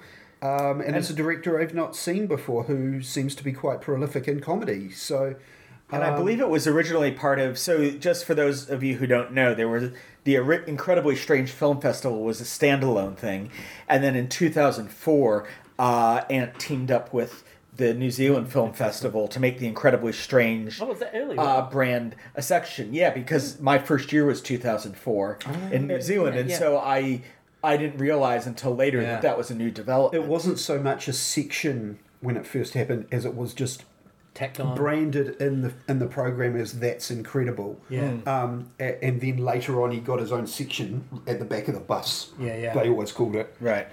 Yeah. Um, and actually, that's a film that I chose as well because I have have had the DVD sitting around, and when I was looking through a series of films that had been previously programmed, I was reminded of it, and I was like, "Oh yeah!" And that was a film that, when sort of the I was I was often importing DVDs from Korea, and I didn't import that one, but it was one that was always on my list of. I'm curious to check that out, so. Um, that should be a fun throwback. I'm assuming you're not also watching Attack the Gas Station. no, no, I'm not. I'm not I, I, Unless you come over, which you're. You know. it does sound intriguing. Uh, I, I didn't go for anything that was uh, particularly previously programmed in the Strange, Incredibly Strange Festival. Um, for this one, I don't think Attack the Gas Station Oh, was was. Oh, okay. I'm not sure. I'll double check, but I thought it, I thought it was a ninety the in list? the in the ISFF, not Oh, the okay. not be Yep. pre pre New Zealand Film Festival Yep. is what I mean. Yep. So, Knowing yeah. that um, that Netflix has a, a large crop of uh, of um, Indian film and often Indian action film um, kicking around on it, um, I dived in and just had a look to see what I could find. Um, Ooh, Bahubali would be a good one. Um, but what I did, fi- and but then I also did some some um, googling of people's lists of great um, non-English action sort of thing, and so I found one that was crossed over on both of those, uh, which is a Filipino action uh, called Buy Bust by someone called Erik Matti from 2018. So um, that just looked like it could be interesting. So gonna jump in there. Cool. Um, that that reminds me that there's a terrific um, And Buy Bust is actioner on one word. Netflix as well called Fury F U R I E. Oh yes. With um, that's a Vietnamese film Yep. um, with an awesome uh, female lead, Ngo Thong Thon Von. I'm sorry, I ruined her name, but um, yeah, beautiful neon drenched uh, film. Um, the other incredibly strange film slot is aka the slot of shame particularly in my case um, a previous film in the section that you've never seen or if you're somebody who's literally seen every film in the that they've ever programmed a film by a filmmaker Guilty. who's had a film screened at incredibly strange that you've never seen before so um, I chose uh, the Greasy Strangler, which uh, I should have seen. Uh, I did not see because uh, it was in one of the years where I had just come back from an overseas trip and there were only 9 p.m. screenings and I was fading out at 8:45 every night. So that's a, so I missed Greasy Strangler, I missed Turbo Kid, I missed a couple other Oh, yeah. uh, ones like that. And I also wasn't that sure that I'd like it. And then it was the same writer that wrote uh, Come to Daddy, which I loved. Yeah. And so I've been meaning to catch back up with it and I haven't and it seems like a great tribute to Ant who I think produced it and but also just to the section in general. It seems like a great time to finally catch up with that. It, it, it very much um, leans into what it is. Um, Very much. um, If you've Would you- seen his um, his ABCs of Death sequence, um, Jim Jim Hosking. Jim Hosking, Yeah. Uh, you'll you'll pretty much know what to expect. Is this the is he, Strangler. his in the original or the sequel? I think it's in the sequel, Okay, I haven't seen part the sequel. two. Yeah, But um, yeah, it's genius uh, for Grandpa. it, for me. It felt like it, it could have been a little tighter, but what it does, it, it, uh, it owns its own flavor, and that flavor is quite Greasy, grotty fun. Right, floppy, yeah, yeah, gooey. Yes. um, yeah. but you'll be a disco cutie by the end of it. Yeah. Yeah. I uh, yeah, uh, I can also change my mind. no, I will watch it. You'll Um, also be a well practiced bullshit artist Yeah, by yeah. I'm already Yeah. a well practiced bullshit. um, so Jacob, what, who's the completely different uh, filmmaker that you chose? I also chose a Jim Hosking film. But partially because, well, I mean, I, I, I, think I was running out of time. I was trying to get my program done and out there so I could commit to the podcast and do some other things. And um, and I thought I just quit, had, quit, had a quick squiz through a few years of Incredibly Strange. It was like, seen it, seen it, seen it, seen it, seen it, seen it, seen it, seen it, seen it, seen it, seen it, seen it. Not really interested in that. Not really interested in that. Seen it, seen it, seen it. And then I was like, what haven't I seen? That By the way, I built a list. Sorry I didn't do it sooner, but it's there now on the uh, letterbox doc. and and so I thought, oh, I, I, I kind of enjoyed Greasy Strangler. Um, this has um, uh, Jermaine in it, I think, um, and um, and a few other people. Um, And that film is um, and it's um, an evening with Beverly Luff Linn, okay. which is I, I, I feel like it's going to be pretty light and All, all I have to say about throw this, away, but- all I have to say about this film is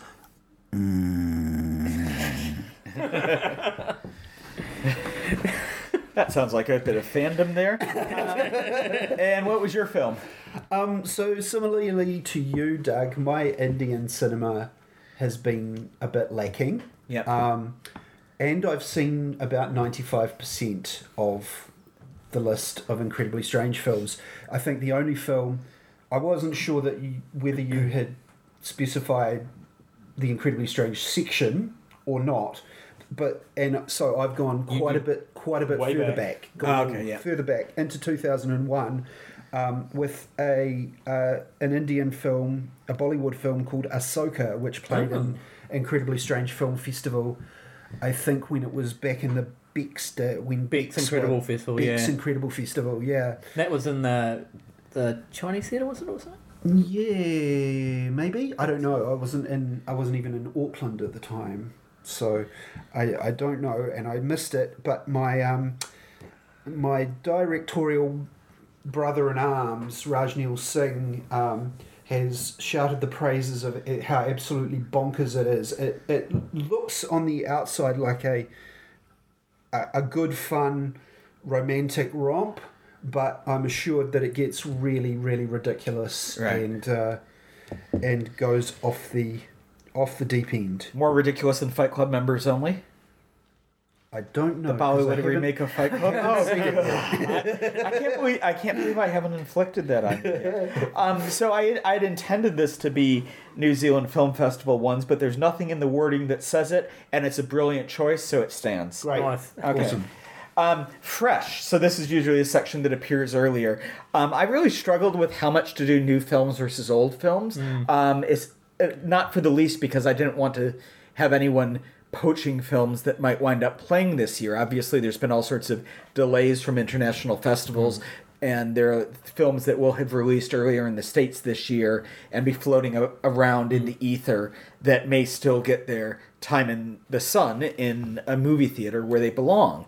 Uh, and so, uh, so I decided to be not too focused on let's get the most recent films, but I did want to make sure people had some recent films. So this section's all meant to be filmed since 2015. Um, and interesting, a, a couple people said the hardest one that they found was one I didn't intend to be remotely hard.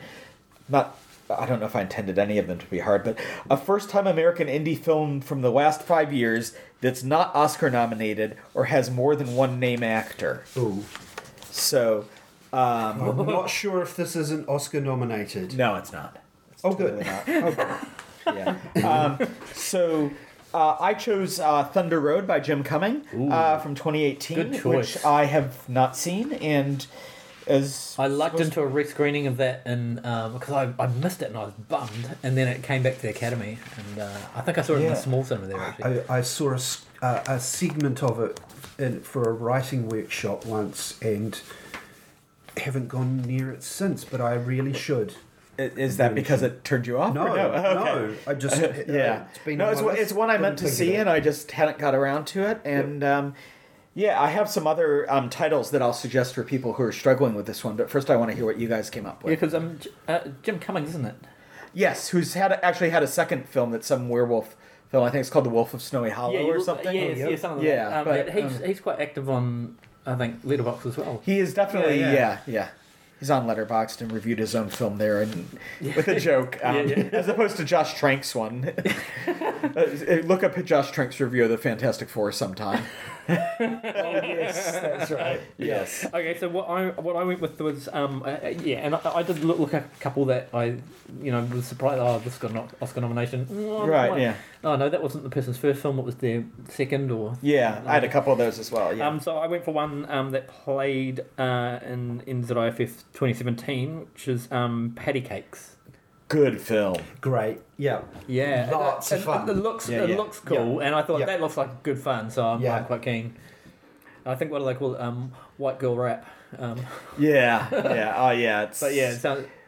It's, It, it's, it, it's, it transcends it's its novelty. it's thing. definitely it's, It's It's not a documentary. No, it's a drama. it's kind of it plays a little bit with mockumentary, but Oh, yeah. it doesn't. But the really- lead actress is actually an Australian. Oh, yeah, right, okay. yeah, Who, um, nails the Yeah, who also appeared recently in uh, French Exit as a Oh. psychic. Uh, and uh, by the way, French Exit's amazing. Azazel Jacobs' new film starring Michelle Pfeiffer and uh, Lucas Hedges. Uh, yeah, which I think is probably done its dash in cinemas now, unfortunately. but I strongly recommend catching up with that But when yeah, you so- can. Oh, that's a good recommendation. I was, I thought it looked like, like something I'd, I'd Yep. do, so yeah. lots of fun. Yeah. yeah.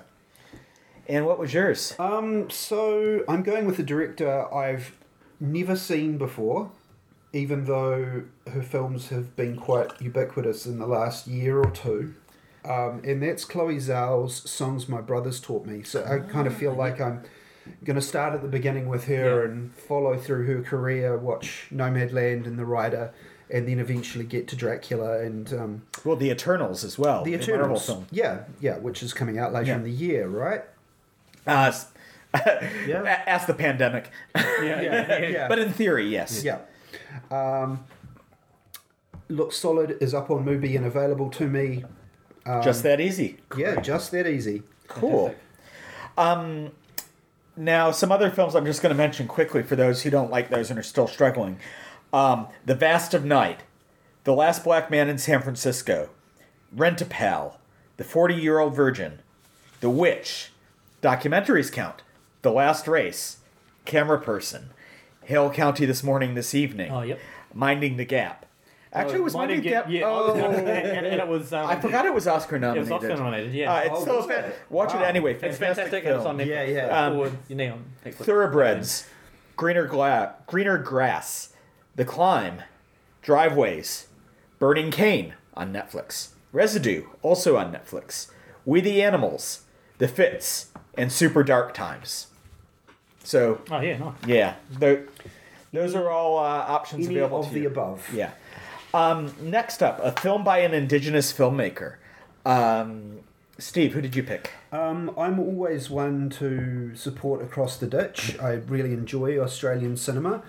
Um, uh, so I'm going with Warwick Thornton's Sweet Country. Oh man, that's so good. Um, So Samson good. and Delilah is Yeah. is fantastic, um, and I need to catch up on Sweet Country. Um, got Sam Neill in Sam it. Neill singing. Sam Neill singing. Yep. Oh, Awesome. Brilliant. Bryan Brown can't go wrong.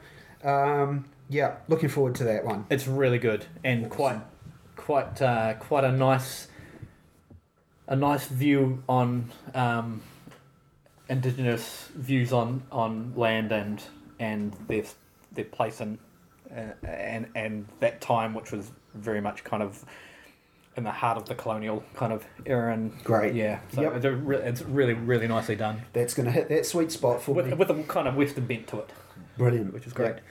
Yeah, yeah, so good. And what was your Western choice? bent, Western bent as in cowboys, Yeah. rather than Western bent as in colonialists, right? Yeah, yeah, yeah. Right. Couple- It's good. You've got that kind of that era of things where. Thumbs up then. Um, it's uh, I'm going with uh, Vai. Um, Oh, yeah. Which, Oh, which I ha- which I hadn't seen, Brilliant. and I mean, if I hadn't seen Waru, I would have popped that down. But so Vai is, uh, to my mind, it's a similar project to Waru, where you- you've got uh, Hmm. eight sets of indigenous female filmmakers, and and where, whereas Waru were all- was all um, Maori filmmakers, um, Vai is uh, Pacifica. And, Yeah. and Maori um, filmmakers, uh, so doing uh, a project with um, eight shorts that are, are pulled together around a theme. So I mean, it's, it's bound to sort of have a mix of things in it, but I'm Yeah. just interested in and and it's a good chance. good. To it. Is good. Um, Yeah. Yeah. What I want to plug if people are looking for an option and they haven't got one is a film that played at festival a few years ago, Sami Blood, which was Is that available? I don't know. Because that uh, Sami, no, because you because you raved about Sami Blood, Yeah. and that was my original choice for Yeah. this, and then I um, I, I don't know. If it panicked that I couldn't find it. I, I've I've been um, figuring out um, what version of disc I'm going to buy of it uh, at some point.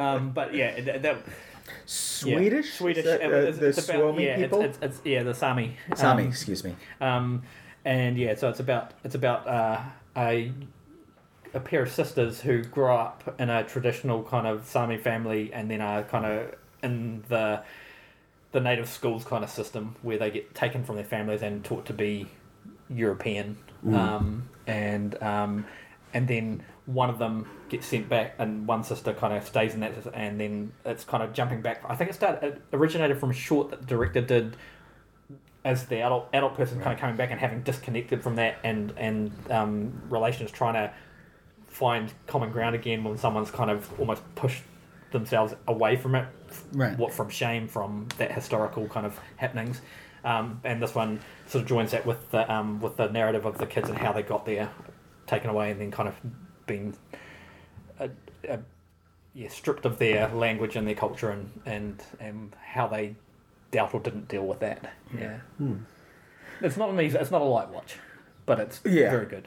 Yeah. I, I I don't know if there's a lot of indigenous feel good movies. Uh, the, the one that I'm choosing is certainly not. It's called The Body Remembers When the World Broke Open, and it's a film that Ava DuVernay's Array production label uh, that works with um, Netflix has released on Netflix, and um, it's uh, features um, Elle-Máijá Tailfeathers. I think that's how you pronounce the name. And C- Kathleen Hepburn is the other director, but um, El Maiha is also the um, one of the two stars of the film. And all I know is that it's about a woman who's been in some form of trauma who meets somebody else on the street. And it, it's, there's a lot of long take real time kind of stuff. I'm not sure if it's meant to be actually one continuous shot or if it's a series of things like that. But um, I've, um, I mean, my work is editing, and I've had quite a few trauma narratives over the years, and I've been thinking a lot about how we represent and deal with trauma on film, and so I've had this film in mind, and um, it is a film that's apparently quite deeply about that, along with one that I'll be getting to shortly, and um, and it's provoked quite. Um, strong reactions from people that I know that have seen it. Some who have been very positive, some who have been less than positive. But I'm, I think this is a real issue that you know for people who are trying to bring issues to the screen. How do you represent trauma? What's healing? What's re-traumatizing? All of that, and it's something I'm thinking about a lot. And that's a subtext to a few of the films I'm selecting. Um, now, for my LGBTQIA plus pick, I went in the complete opposite direction, and I actually chose another incredibly strange film that I hadn't seen that is probably not going to do anything to inform me about a healthy way to deal with trauma, which is Knife Plus Heart by Yann Gonzalez, which is I could have also chosen as my filmmaking film pick as well, but um, yeah, all I know is that it's pretty extreme and uh, it's about filmmaking, and it's also kind of a post giallo giallo and it's a bit neon-y and i'm looking forward to seeing what i get into Specifically, it's about filmmaking porn. right i will not be doing it as a double feature with the body remembers when the world Broke Open, i should say what have you picked for this slot steve Uh, mine is um, another one of my my favorite um, festival filmmakers, Xavier Dolan. Oh yeah. Um, still haven't seen any oh, really? Oh, Really? Go get mum, mommy and um, Okay. check that out. Um, I, I have a VHS, uh, sorry, a, a DVD copy, not VHS, um, from one of the last video stores in Auckland that closed recently of Heartbeats, um, which a it few years gets- back now right? Yeah, it's um, 2010. Um, gets rather mixed reviews, but I'm willing to give it a go. okay. Um, not, I So don't. the rare year at Cannes where he doesn't have a film actually so He hasn't made that many films, but he Oh, seems really? to place them place them well. he's made like isn't that like nine films in like ten years or something? Uh, Something like that. I, I don't think the last one actually exists. Uh, It's this this year, so yeah. that could easily have gone in my. Yeah, maybe it was just he had a bunch that came out all at the same time, so I think Yeah. he's always got a film. Yeah, I, I saw um, Tom at the farm when I was in the states, and that blew. I've, that I've blew heard that's away. that's the one that I've most wanted to see. Actually, Yeah. it seems like the one that's most up my alley. really awesome. Um, Um, Mat- Matthias and Mac- Maxime is quite good as well. So Okay. yeah, And Jacob, what was your pick? Uh, Mine was one that I um, didn't know anything about, don't know anything about the filmmaker, and the filmmaker is um, uh, not strictly speaking a filmmaker. I think she's a musician and an artist, um, and and this may be her first foray into sort of film as a documentary. It's a film that's on Netflix, I believe. It's called Circus of Books. It's from 2019 by uh, a filmmaker called Rachel Mason. Um, and the thing of interest that it, that I um, when I was reading about it was um, it's uh, she's made a documentary about her parents who are uh, Jewish. I don't think they're Orthodox. Her mum is more religious than her dad, but they are kind of religious Jews um, living in New York. I think I think in New York, um, but for many years she didn't know what they did, um, and then she grew up um, sort of queer and going to arts lifestyle and and and um, having quite a broad life. Found out that her parents run what is one of the best known um, gay um, sex shops in New York. um, and so she. I've heard about this film. Yeah, it's supposed yeah. to be quite good. So yeah, so she makes Wow. a documentary about her parents, about the shop, about and but she, she said she kind of knew after a while she knew what they did, but she just didn't realize how much of a fixture and important thing it was in um, the gay culture in that part of the states, like and, and historically, and for them to be supporting, particularly at a time in like the eighties and stuff where things were really negative and hard. Um, as as Jewish people, um, and and the, and the dichotomy of views they held about certain things, yeah, it was yeah, it sounds pretty interesting. So Um, obviously, like with a lot of these categories, you, they can be played in a number of Yeah. different things. Like, there's no reason you have to have only one gay film. And if, in fact, I would imagine most of us, maybe without knowing, have more than one. But um, I did want to do a shout out to Jenni Olson, who is a um, a lesbian essay filmmaker, and whose film The Royal Road is a great film about. Uh, filmmaking it's because it's about film locations in San Francisco. But Oh, yeah. um, I just recently watched her Criterion uh, Closet uh, pick, and so I Oh, was yeah. reminded of her. Um, and I think her films are on her Vimeo channel. Um, let's go, Jacob, into your uh, current conflicts. So there's always, um, I feel like every year at the film festival, there will always be a documentary or a drama about some conflict around the world. There will be several, there will Yeah, be yeah. many, and um, there's no shortage of choices, sadly. And I can't imagine that changing Yeah. anytime soon, sadly. So, uh, what film did you choose? Well, for, for mine, I this is the one where the one choice where I felt like I've kind of cheated a little bit, and that I've seen this. It's not a feature; it's a short. Um, it's about 20, 25 minutes. It's been 20, 25 Okay. minutes, I think. Um, it's on Netflix, so it's widely available. Um, it's a, little short called "The Present." Okay. by it's by a female filmmaker Farah Nabulsi, um, and it was made in 2020. Um, it's based in uh, Palestine. She's a Palestinian filmmaker, Okay. and so it covers conflict without covering conflict. It's basically a, a small vignette about a father and daughter who are going into town to buy. The father wants to buy a present. Oh no, Right. he, he has to buy a fridge, uh, a, a new fridge because their fridge is breaking, and he wants to get a little present for his daughter, and and decides hey, she can come along, but it, just highlights the difficulty of just doing everyday life Yeah. in Palestine and trying to get through the border and the ridiculousness about they've got something that's too big to fit through the little thing they've got through and they won't let them use the road. Right. And it gets really tense at points, but it's just that real. It's just a, a beautiful little dramatic vignette, and the, and the and the father and daughter do really a really good job acting wise, nicely written and quite tight. But but it hits all it hits all the the evidences of what it's like to live in a system that's messed up. Did you see Wajib the Wedding Present? Yeah, yeah. Yeah, that because that reminds me Yeah. of that. Um, my film is actually also about the Palestinian conflict, and um, I I keep going back to uh, the folks at Second Run because I did a big order from Arrow, who distributes Second Run Yeah. earlier this way year, and so I, if I had an ulterior motive in a lot of this, it was watching some of the uh, Second Run Blu-rays that have piled up, and it's a film called Ghost Hunting by a, a Palestinian filmmaker named uh, Raed Andoni. Um, again we'll see. I don't. And he. It's about um, people, Palestinians who've been captured and interrogated by the Israeli Secret Service, and uh, it's what they do is they have actually they recreate the interrogations in and it's kind of meant there's a whole meta kind of level to it um, and this get, again gets into the sort of trauma area of filmmaking that i'm interested in and how to how that's handled and um, it sounds like a pretty intense watch Yeah, but um but yeah i i but it's also pretty highly acclaimed and um again this question of how how do we come to terms with trauma? How do we negotiate it? What role do images have to play in it is interesting to me.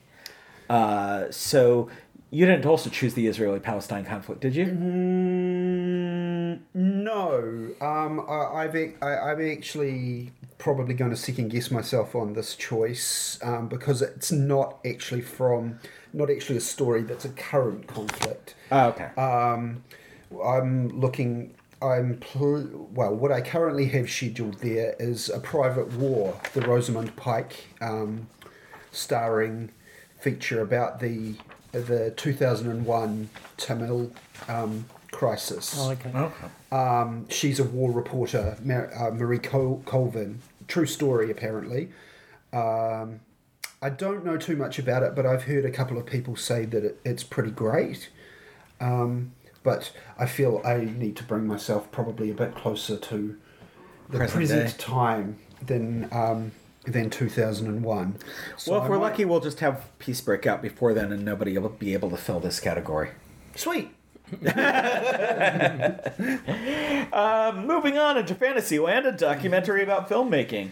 Um, that's interesting. I actually had th- forgot I said a documentary about filmmaking because I thought I'd put a film about filmmaking, but um, I would have chosen a documentary anyway because you and I, Steve, have been talking about um, watching Thom Andersen's four-hour uh, epic essay film "Los Angeles Plays Itself." Is it four yeah. hours? it's four hours. Did you Oh. not know that? I didn't know that. It's in two parts on the. Uh, Okay, well yeah. maybe we won't be watching it, but I will be watching it. No, no, I'm fine. Four hours is um, fine. It's seven hours of Satan Tango Yeah, that I'm yeah. not quite down with. It's very Um, good. Yeah, I know, yeah. but I've know, seen I've seen the first hour and a half of it before, um, and Oh, have, you not, have uh, you not watched the whole thing? no, no, I have. It was on Is there- Netflix, and I meant to get to the rest of it, and it then it went off Netflix. I'm pretty What? sure I borrowed your copy. LA plays You have, itself. and I still haven't watched it. Yes, LA plays itself is on Net- was on Netflix. briefly. Yeah. Oh, Well, is there a cut down version of it or something? Not that I know of. Oh, Uh, maybe there is.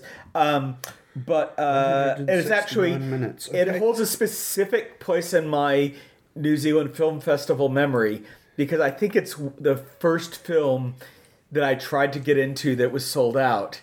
Um, I can't remember exactly because that year in 2004, which was my first year, there was that, there was Primer, and there was the Metallica documentary, and all three of them sold out. I think so. Um, but I um, kind of hardened. Yeah, I- hardened you to the the ticket buying regime. Yeah, yeah. Don't, don't wait till the last weekend to figure out what you're going to see. Absolutely. Um, I wanted to sh- do a shout out. Um, I've talked about these on Ludicrously Specific before, but two films that uh, about filmmaking that I really loved that I discovered last year. One which the Hollywood played called um, Demon Lover Diary, uh, which is an extraordinary. Been wanting to see that forever. I It's missed that so screening. good. Um, and another one that Vinegar Syndrome put out called A Labor of Love, which is about a um, ambitious Iranian film director who's come to Chicago and wants to make a film like Antonioni or Bergman or Fellini about these young prostitutes, and somebody uh, funds him, but it has to have real sex in it, and um, and things go so badly. It's vinegar syndrome. Yeah, yeah. But no, but it's just like it's this amazing observational documentary of somebody.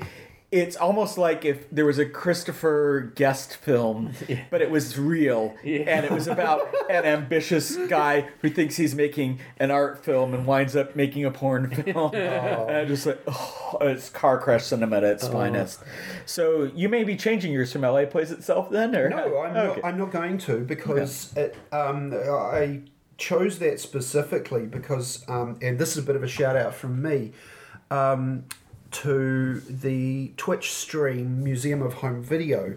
they have a, a monthly show that plays on a Friday, LA time, or Saturday, LA time, um, called LA Days. Um, and it's all about subcultures in media and TV and movies from specifically from LA. Um, and she played a little bit of LA Los Angeles plays itself, and I dinged that I hadn't seen it and had been wanting to see it for the longest time, and want to make sure that I tick that one off my list because it, it looks fucking great. It's really good. Yeah. And the the one thing that kind of sticks in my mind as a kind of a point of difference from many films is just how gruffly misanthropic the guy who's Oh, Thom Andersen is such a. Uh, I've seen his Deleuze documentary, The Thoughts Once We Had, and I've seen a bit of this, and he is such a such a grump. oh, great. Yeah. Um, what's your choice? Um, I'm doing um, uh, I think a favorite of probably you guys, American movie. Oh I've never seen. yeah. So, and it, uh, I've COVID. I've seen co- I've seen comments about how difficult that is to get hold of, but we have a copy at work, so Oh, I have it on DVD actually. So Oh, really? if You you um, have trouble, let me know. But yeah, I could just take it this evening. you could. Yeah. Interesting theory. So I- I'm, yeah, I'm looking forward to that. I've heard very- Remembering all heard the, very good things. remembering Inter- all the interesting. swap. Yeah. Chris Smith has now um, uh, he sort of had some years in the woods, and he's now sort of become Netflix in-house documentary director, and done. He did Jim and Andy: The Great Beyond. Oh, yeah, He yeah. did Oh. Fire, the Fire Festival Oh, right, one, yeah, yeah, yeah. and he did Operation Varsity Blues, the college cheating scandal one. oh, right. So um, he is. Uh, Found a new yeah, life and yeah, but yeah, he it all started with American Movie, and Yeah. um, the subject of American Movie, incidentally, Mark Borchardt is on Twitter and is still a very positive guy, and uh, every once in a while puts out um, copies of Coven on VHS and limited runs of fifteen that he's autographed to sell. So, um, but that. Um, also, fun fact: that trailer I just wound up getting saturated. I saw it thirty times before it came out um, because of when it dropped and the number of films Oh, I was yeah. seeing and stuff. And the guy who cut that trailer lives in New Zealand now, Oh. and I've worked for him, and it, it's just the best trailer ever. So go on Nice. YouTube if you don't know what American Movie is, and watch American Movie. I'm not sure I've seen the trailer. It's so good. Yeah. it's it's Okay. it perfectly sums up the film and everything about the film without spoiling anything. Wow. Um, Another one that I wouldn't mind uh, mentioning. It's not. It's not strictly about filmmaking, but it's about love of films and stuff. Um, that was. I think it played as part of the um, Strange section of the festival a good number of years back. But I've subsequently re- rewatched it a couple of times. Is um, Z Channel Magnificent? Oh, yeah, yeah, Yeah. yeah. That would count. Yep. Yep. So it'd be well worth uh, another option for people if you're looking for things, which is uh, just uh, about this cable channel that ran in the states in the nineties, maybe Yeah. Um, Eighties maybe even. and and it just has this kind of list like this um film list of movies which I've subsequently kind of made my way through but Right, yeah. I sort of read uh, of stuff that you're like oh this this okay yeah it's fantastic allow it. Um, number 26, we are breaking the back of this, believe it or not. Um, Golden Bear winner from the 21st century. So the Berlinale uh, is. Uh, happens every year, and um, there's a quite good number of films that have played there, um, and a lot of which haven't actually played here, and then some of them have. Um, I um, I would give a big shout out if you haven't seen it to Head On Fatih Akin's uh, debut film. Oh, yeah, which yeah, is yeah. incredible, and I almost decided to rewatch and may yet still. Um, but before I tell my choice, I'm curious to hear what you guys chose for this slot. Um, I've gone with a film that I missed at Melbourne Film Festival in 2016, the first time that I went. Um, I've only seen one other of his films, and that's Bruno Dumont. Um, I've only seen uh, Camille Claudel 1915, which I fucking love. Um, and but the film, the modern film of more modern film of his that I'm uh, looking forward to seeing is Slack Bay, um, Which I think is going to be very different to be prepared for that. Yeah, yeah, Yeah, it, yeah. it looks pretty surreal and um, and kind of um, umpa, Yeah. if that's a good way to put it. Yep. I, I haven't seen it, but that's kind of the vibe I get. Yeah. Yep. Um, quite looking forward to that one. my first Bruno Dumont many years ago at the festival Melissa came as well was Humanity which was uh, I'm not sure I was ready for it at the time I'm not sure I'm ready for it yet. I still haven't seen it. that sounds familiar. Yeah. So what's yours, Dave? Oh, mine is uh, Honey. So I I tossed up a couple films here, and then I kind of clicked on one that I'd overlooked, and it's by a Turkish filmmaker named uh, Semih Kapan Kaplanoglu, and um, I wasn't sure about it because it's the third in a trilogy. The first two films are called Egg and Milk, and neither of them are remotely available. Um, but Honey is on Google Play, and it's a um, and they were like, "Oh, it's light on dialogue, light on everything. It's just a bit of an observationally kind of thing." I'm like, "Oh, that sounds kind of interesting. I'll give it, I'll give it a look." You know, um, Egg, milk, and honey. What does that make? Egg, milk, and honey. Um, it's the same character. So the, apparently the deal is it's the same character at different points in his life. So that I think in the first film he's in his 30s, in the second film he's in his 20s, and the 30s in his teens. So kind of- they kind, kind of of nice stand alone, or but kind of will reflect yeah, each other. like little, little sweet cake thing. yeah. So yeah, I mean, I if I can track down synonyms, which is by uh, N- Nadav Lapid, which uh, who has a new film at Cannes this year and whose film The Policeman is fucking terrific. Um, and he also did the original of the uh, Kindergarten Teacher, which was remade with Maggie Gyllenhaal. Oh, okay, but yeah. um, I might track. I might do that one. Um, there's a film called Touch Me Not. There's um, Caesar Must Die, which I've wanted to see. There's a lot of Yeah. films that I've wanted to see that I haven't. Um, what about yourself? Uh, mine is um, um, going into very unfamiliar ter- unfamiliar territory of um, Romanian film. Uh, Romania is that a country? Child's Pose, um, which I believe played the um, festival a few years ago. I think it did. Yeah, I missed it. It was one that I missed um, by Călin Peter uh, Netzer in 2013. Um, yeah, so I, I don't know much about it, but I know that it, it won the Golden Bear and that it played festival, and um, it was one that was kind of floating on the edges of my picks. So yeah, um, I've uh, access to that, so yeah, cool. I'll do it. Um, And then we've got anim- animated. yes, we do. Yes. So so, non-Hollywood- non-Hollywood and non-Ghibli. Now, now this um, most years I try and see at least a couple of animated films, and I generally steer away from those categories. Well, there Um, usually aren't that many Hollywood ones. you know, but, fair, but, but yeah, the, the- Ghibli ones. Uh, but I didn't.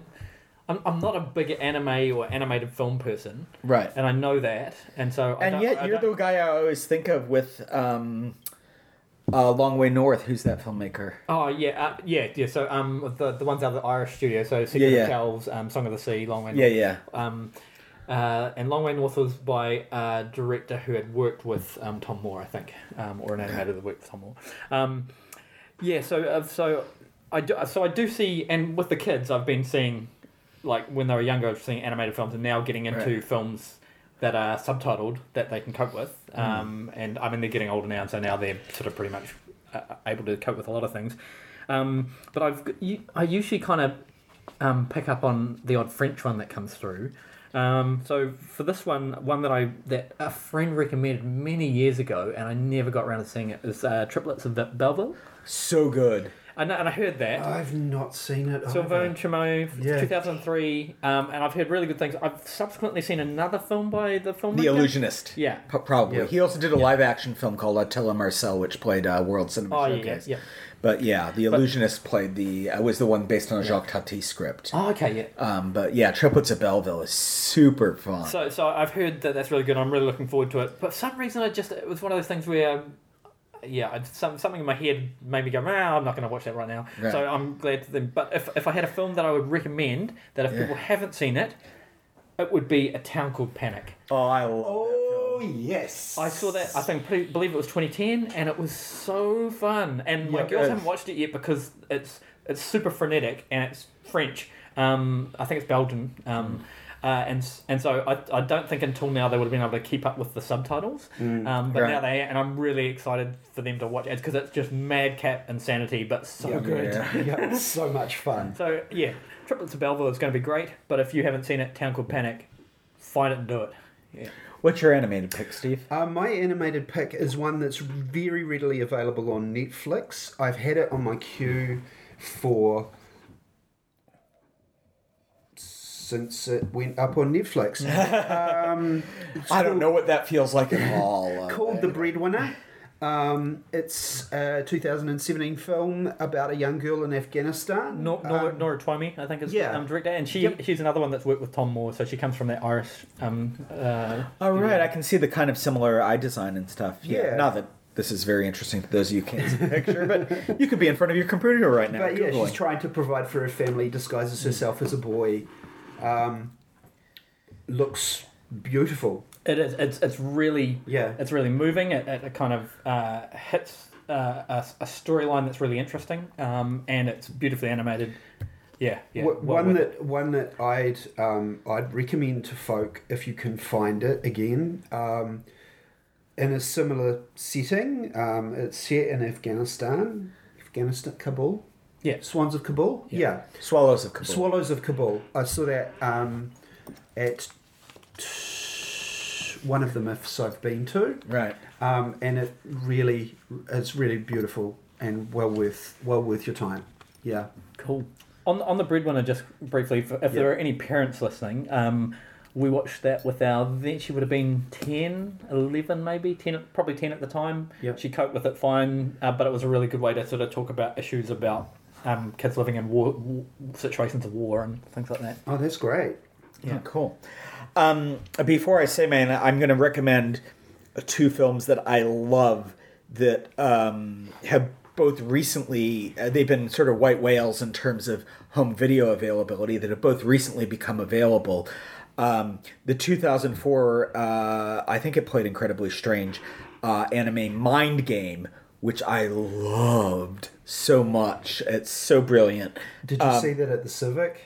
Did it play the Civic? Yeah, I, I sat f- like front row to the to the like right and was like just. Uh, I saw the Paprika there. I saw Yeah. Mind Game at Queen Street. Yeah. Um, but uh, the other one is a film called uh, Son of the White Mare, which the company Arbelos, that does incredible uh, restorations, uh, just released like a week ago on Blu-ray. And um, I would recommend googling "Son of the White Mare," and if the trailer appeals to you, like order the Blu-ray because it is um, this Hungarian, I think Marcel Janovitz or something like that, and it's extraordinary psychedelic, mind-blowing animation. Um, the film that I've chosen, I was actually thinking about Twenty Five April because I haven't seen it, but um, another film that I haven't seen that's um, Waltz with Bashir. Uh, Oh, yeah, yeah. which is um, uh, and Ari Folman, who directed that, has a film at Cannes this year as well, and it's been uh, on my list for far Yeah. too long. So I think it's probably time I see And I think Ari Folman. Um, And it was a film festival pick back in the day. yeah, it, it's really good. Yeah. Um, it- it's kind of there's a hypnotic quality to it. Yeah, Um, it's a rotoscopy kind of Yeah, yeah. animation, and he went on to do the Congress, correct? Congress, yeah, yeah, yeah. which right. was an incredibly strange with pick in. Yeah. early tw- 2010s. I can't And remember. that, yeah, that was and that was interesting because that, that one is a, a blend of um, live action and animation and Yeah. Uh, we're closing in, guys. A film in a picturesque place, uh, non-English language. Oh, did I say non-English language? Oh crap, mine's wrong. Um, you guys have to choose say yours, and I have to change really quickly. Well, mine's virtually no language. Okay. Um, it rolls over from the previous section actually because it's co Ghibli um, uh, produced, and so I had uh, you kind of guilted me out of programming it in that in that slot. There- I, I guilted myself. Um, is uh, 2016's The Red Turtle. Um, so still an animated film, but very much set in a very beautiful location, which is where, Doug? Uh, I don't know that it's uh, specified Specific? in the film, but it's Oh. it's beautiful. I saw it in the fifth row of the Civic or something next to some little kids, and just watching them watch the film as it scrolled through the beaches and the underwater settings was just such a privilege. I um, yeah, I would highly recommend it to any uh, one looking for uh, you know, it's it's it's light on narrative. It it doesn't necessarily reach the peaks of some of the Ghibli stuff for me, but I still um, love the hell out of it.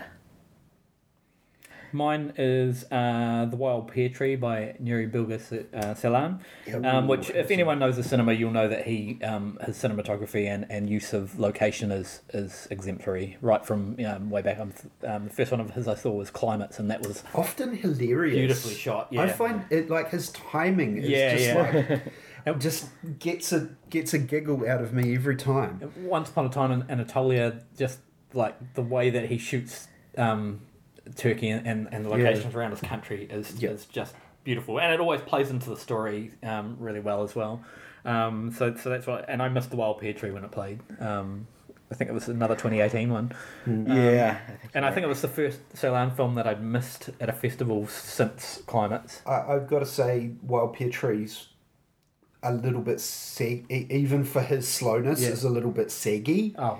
Um, but it's still it's still enjoyable. It's I feel like there's a couple great set pieces in that film. Yeah. Like especially, Especially where the in the young person goes to confront the um, critic or whatever and try to prove his. Th- there's just some like brilliant. the, that that center scene of the film. I think it is. Yeah. yeah, I really preferred it to um, Winter Sleep actually. Okay, but so I quite enjoyed so- Winter Sleep. So, um, uh, one other one that I would I'd like to plug if people haven't seen it. I just had a quick look up, and it's available um, on uh, Google Play and Apple, I think.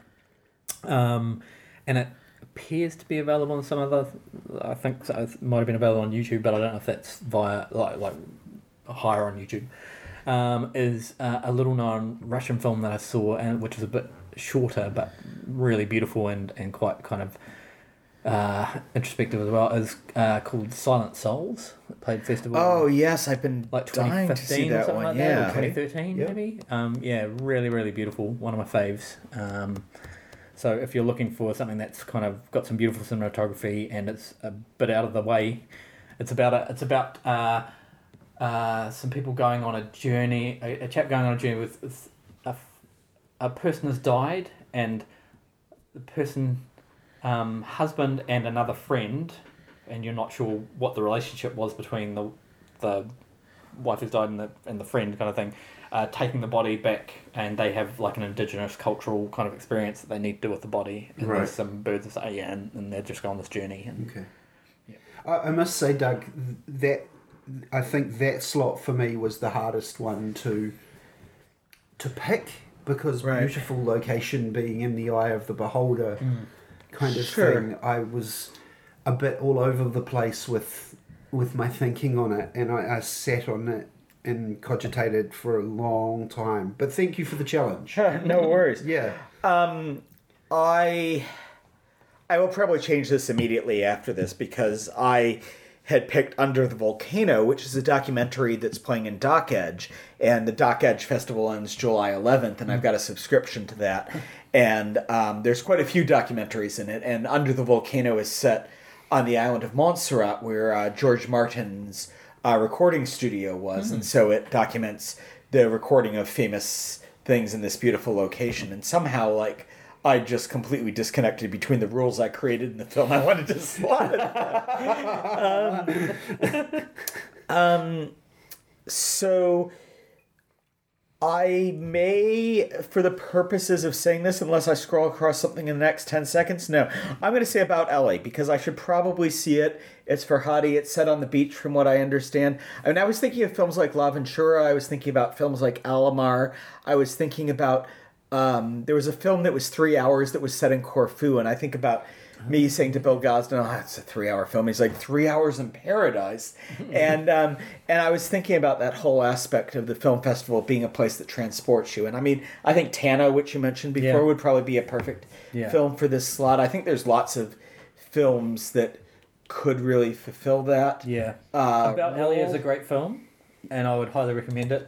I wouldn't say that it's in a beautiful location. Oh, is it not? Is it not? Because it, It- was it is on a beach, beachside, but- but, but it's, it's not Is it an ugly beach? Yeah, it's, it's not a particularly picturesque beach, um, and it's mostly some of it's on the beach, but a lot of it's in the house. Have you house. seen Embrace of the Serpent? I have. Oh my goodness. Yeah, That's yeah, a that, beautiful yeah, location. yeah, no, that Yeah. that would be a, a great one.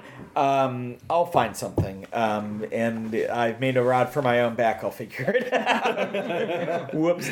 Uh, Twenty nine, a film from any Letterboxd members ends I- at IFF best picks by year. Here. So as far as I know, there's only three of us who've actually done this, and we're all sitting by this table, which is part of the really? reason that uh, Is that all the people that have done that that did that list? that I know of. Wow. Okay. Okay. So, um, but if you have done that and you uh, are sitting I'm there shaking your shaking your fist right now, go to my NZIFF post and, and post a link, and I'll add it, and I'll add it to And this list away. because that just fuel that just um, increases the options for everybody. So, uh, what did you pick, Steve? Uh, I've gone for one that you have not stopped, a local film that you have not stopped enthusing to me about for since it played in 2016, and that's On an Unknown, On an Unknown Beach, yeah. Doug, I knew exactly what you were talking every about when you single said that. time I talk to Doug about wanting to find a documentary or something local, he's on an unknown beach, on an, on an unknown beach, on an unknown beach. Yeah. So, Doug, take it away.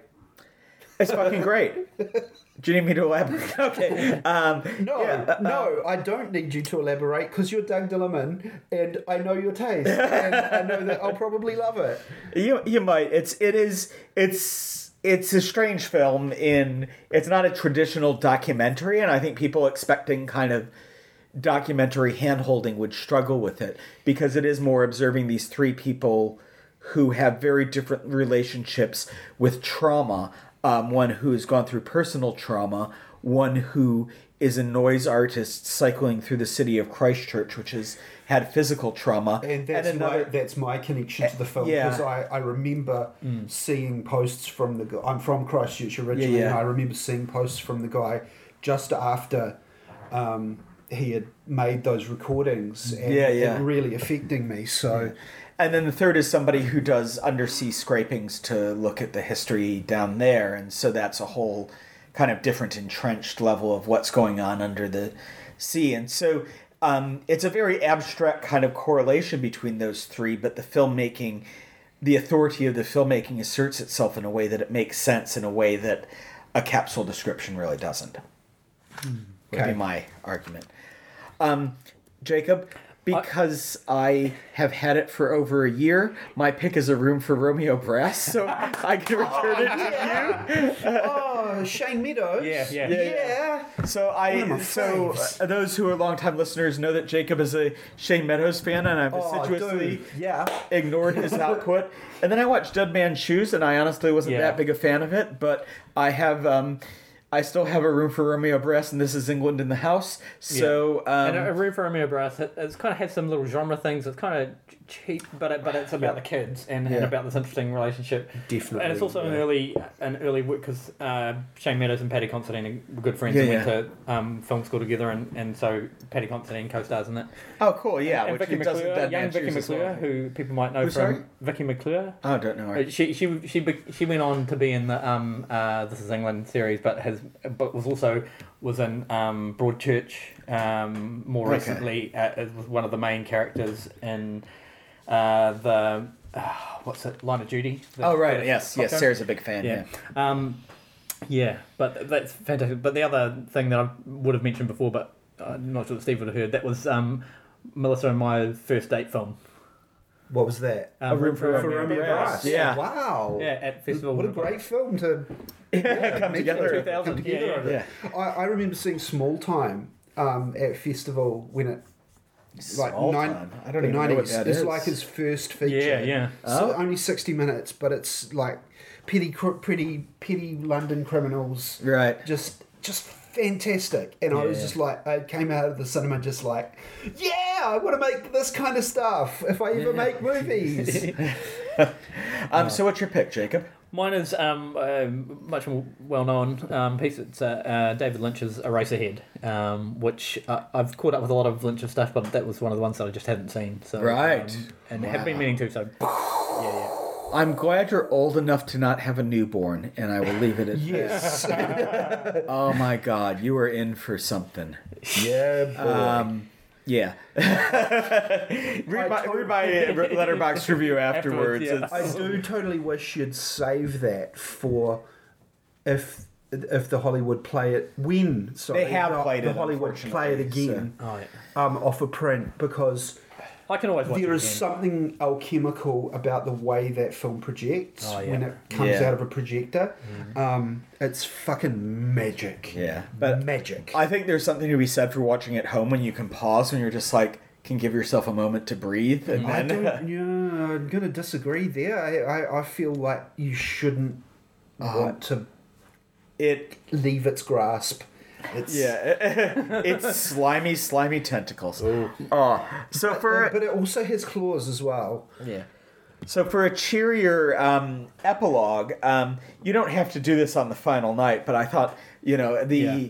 and there's usually there's a, an official closing night film which is on the Saturday night, which is some big get, and then there's the Sunday night film which is the live cinema. Sunday, so I've yeah. sort of conflated that into a closing night film for our official number thirty final slot. And I said a um, a silent film by Charlie Chaplin, Buster Keaton, Harold Lloyd, Lois Weber, Fritz Lang, or F.W. Murnau. I don't know why I chose those names, um, other than I included Lois Weber, so there'd be a female option. Um, and I think all the other ones have had films play at the film festival seriously. If you really want to watch an early silent film that's in the spirit by somebody else, I'm not going to stop you. But uh, who have you guys chosen? I've gone for Chaplin's The Circus. Um, I've never seen that. one of I his haven't seen- few I don't think I've di- seen The directorials. Oh no, I've I've not seen a lot of his stuff, so um, I tend to not watch a lot of Chaplin. I I find s- I find something flat about Chaplin personally. Right. I prefer Buster Keaton or Harold Lloyd, but um, it just Time to give him another go? yeah Yeah. Fair enough. What was your choice, Jacob? Um, I was thinking of maybe going for the for the general, um, but in the end, I thought, oh, actually, I'm going to watch Metropolis because I haven't, um, and I've done M. Yeah, And yep. uh, uh, so I thought. I don't think I'm silent, actually. It just feels No, no, it, it isn't silent, but Yeah, yeah. Um, in terms of Fritz Lang. Yeah. Um, but yeah, yeah, I just thought it one of those things you just got to watch, and so Yes. this is a good opportunity to make myself get out there and do it. yeah. Mm, Yeah. yeah. it is very much a do it on, Yeah. on this kind of slot, right? Yeah, yeah. Yeah.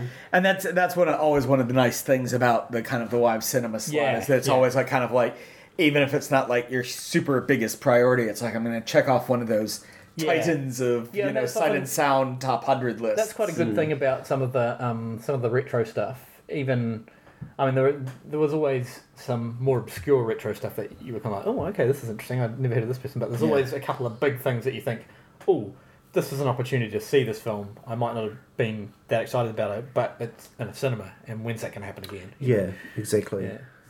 Um, my pick. Um, I I think Harold Lloyd's amazing, and I think it was Safety Last that I saw.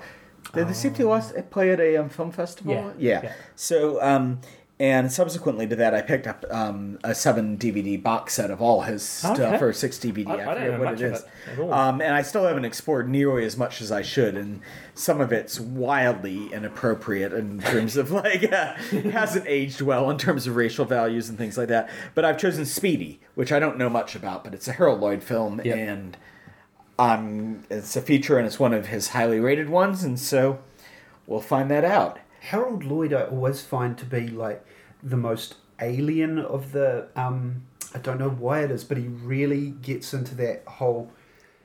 I'm not of this world. I don't quite understand what it is to be this gangly. I feel that way more than Buster Kind of stuff. Keaton, actually. Ah, but Keaton, I, Keaton, I can relate to. But Harold Lloyd, the comedy comes for me from him not being able to relate to anybody around him. Oh, really? Harold Lloyd right always ways. seems like he's just trying to get it on with a girl. Right. That, that seems pretty straightforward to Okay. me. But um, I Maybe, maybe that says something about me. Oh well, you know, we're, we're, all married here, so uh, true. you know. Um, now I, I threw in some bonuses because um, why not? Some people might have spare time.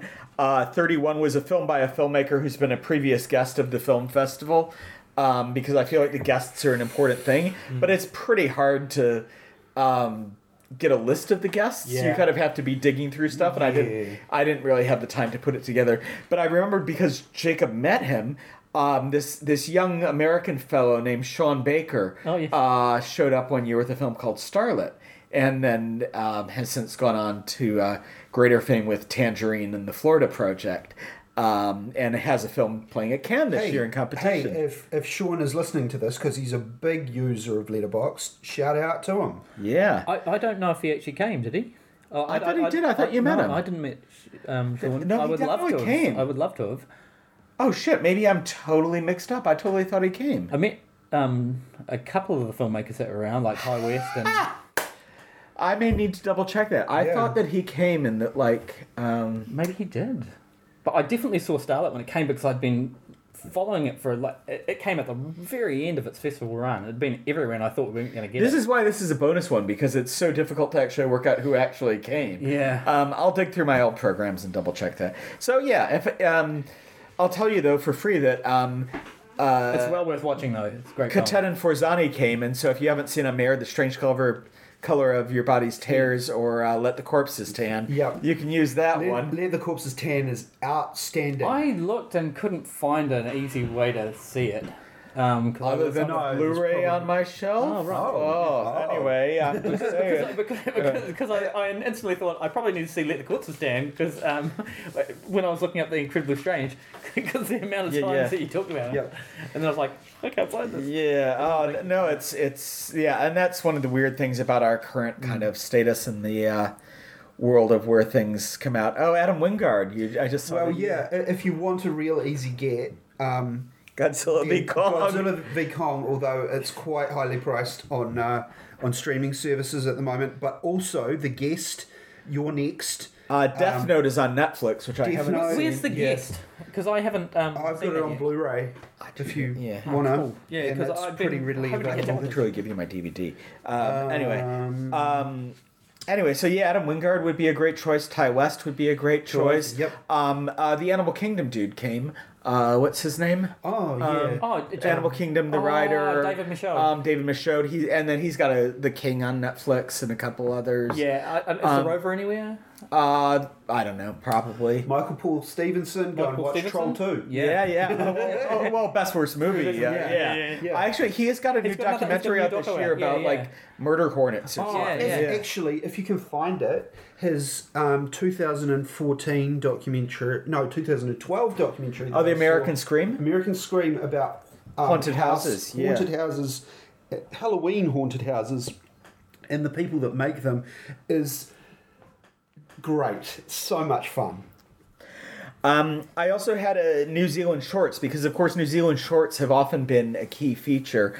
Um, and I think I'm just gonna like. There's a bunch of, of locations where you can find New Zealand shorts, like Doc Edge, which I'm.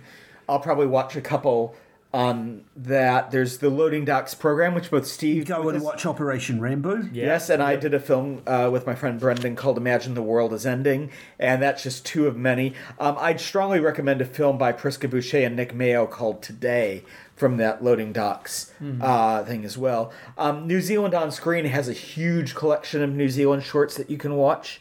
And of course, and and they have some that have previously played the festival, like "Do No Harm" by Roseanne Liang, and "The Tidekeeper" by Alyx Duncan. Um, and then of course there's 48 hour shorts, and there's so many of those. And um, I, I, Andrew Todd and Johnny Hall's um, Schism, aka Roscall, uh, is one that I particularly love. But um, it shouldn't be hard to find four New Zealand shorts that you haven't seen. Um, and also They're another listed on Letterboxd though. well, that is a trick, and that was one Yeah. thing that stopped me up. I, in the end, I wound up picking. Oh, it doesn't matter. I picked a couple, but um, I also um, I reached out to somebody who had a forty-eight short hour short this year, who uh, which made the finals, and who is potentially a listener, but is also participating in the challenge, which is uh, Liam McGurran, Oh, yeah. who uh, had his animated film. Uh, was uh, third place this year, Yes. and um, but he's a big animation fan, and um, I asked him like, look, if you were going to suggest some animated shorts, because I my final four bonus ones were four international shorts, including at least one animated one. Yeah. And there was a film that we both loved that played in animation now once called Jazz Orgie, O R G I E, um, that's brilliant. And so I, Uh, I- I really want to give a shout out to Liam. Actually, uh, he's the guy I think of whenever I, whenever I need a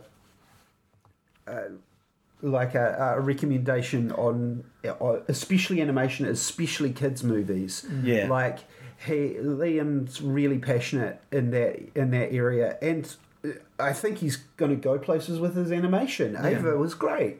Yeah. Um. So yeah, shout out to yeah, you, bread clams is really good, and there's Yep. yeah, there's quite a few there, which I'm I'm blanking on the names, so it's Yeah. I'm not personally like insulting by forgetting anything. Just- my brain is full. Um, and so I'll link um, either in this um, Letterboxd thing or somehow to the ones that he mentioned because he sent me a bunch of links. But uh, Double King, The Pride of Strathmore, Balloon Laguna, The Employment. The Girl in the Hallway, and The Breath. So those are all uh, Liam McGurran selected animated shorts. Cool. And you can probably have a good um, 45 minute work break and watch them all and um, tick off your uh, bonus NZIFF shorts or just watch them for fun. That's usually Um, the way that they're collated in the in the festival program as well by someone, you know, making their own little curated Yeah. collection of their tastes. So Well, and that, we and in the end, that's kind of like the point of this in a way is to kind of reach the um, balance between people like enjoying their own tastes and stretching out to other things. And hopefully, the more people participate in this, the more um, chances I get to be tempted away from something I've chosen to something I never would have chosen, Yeah. but Like- discover because like of the it. cobbler, you mean? Interesting theory. All right. Um, you may not hear from us again in 2021, but you may. You never know. So till next time, this is Doug. This is Jacob. And This is Steve. Cheers. That was Best Worst Podcast.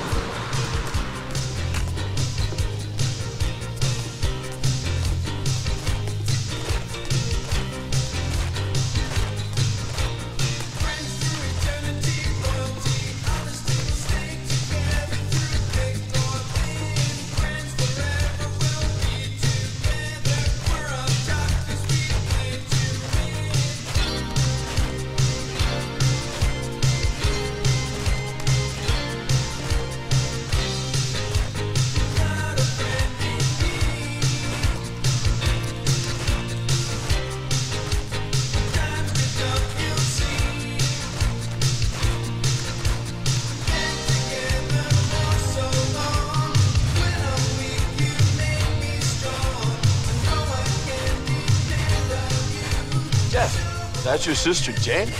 She's working here?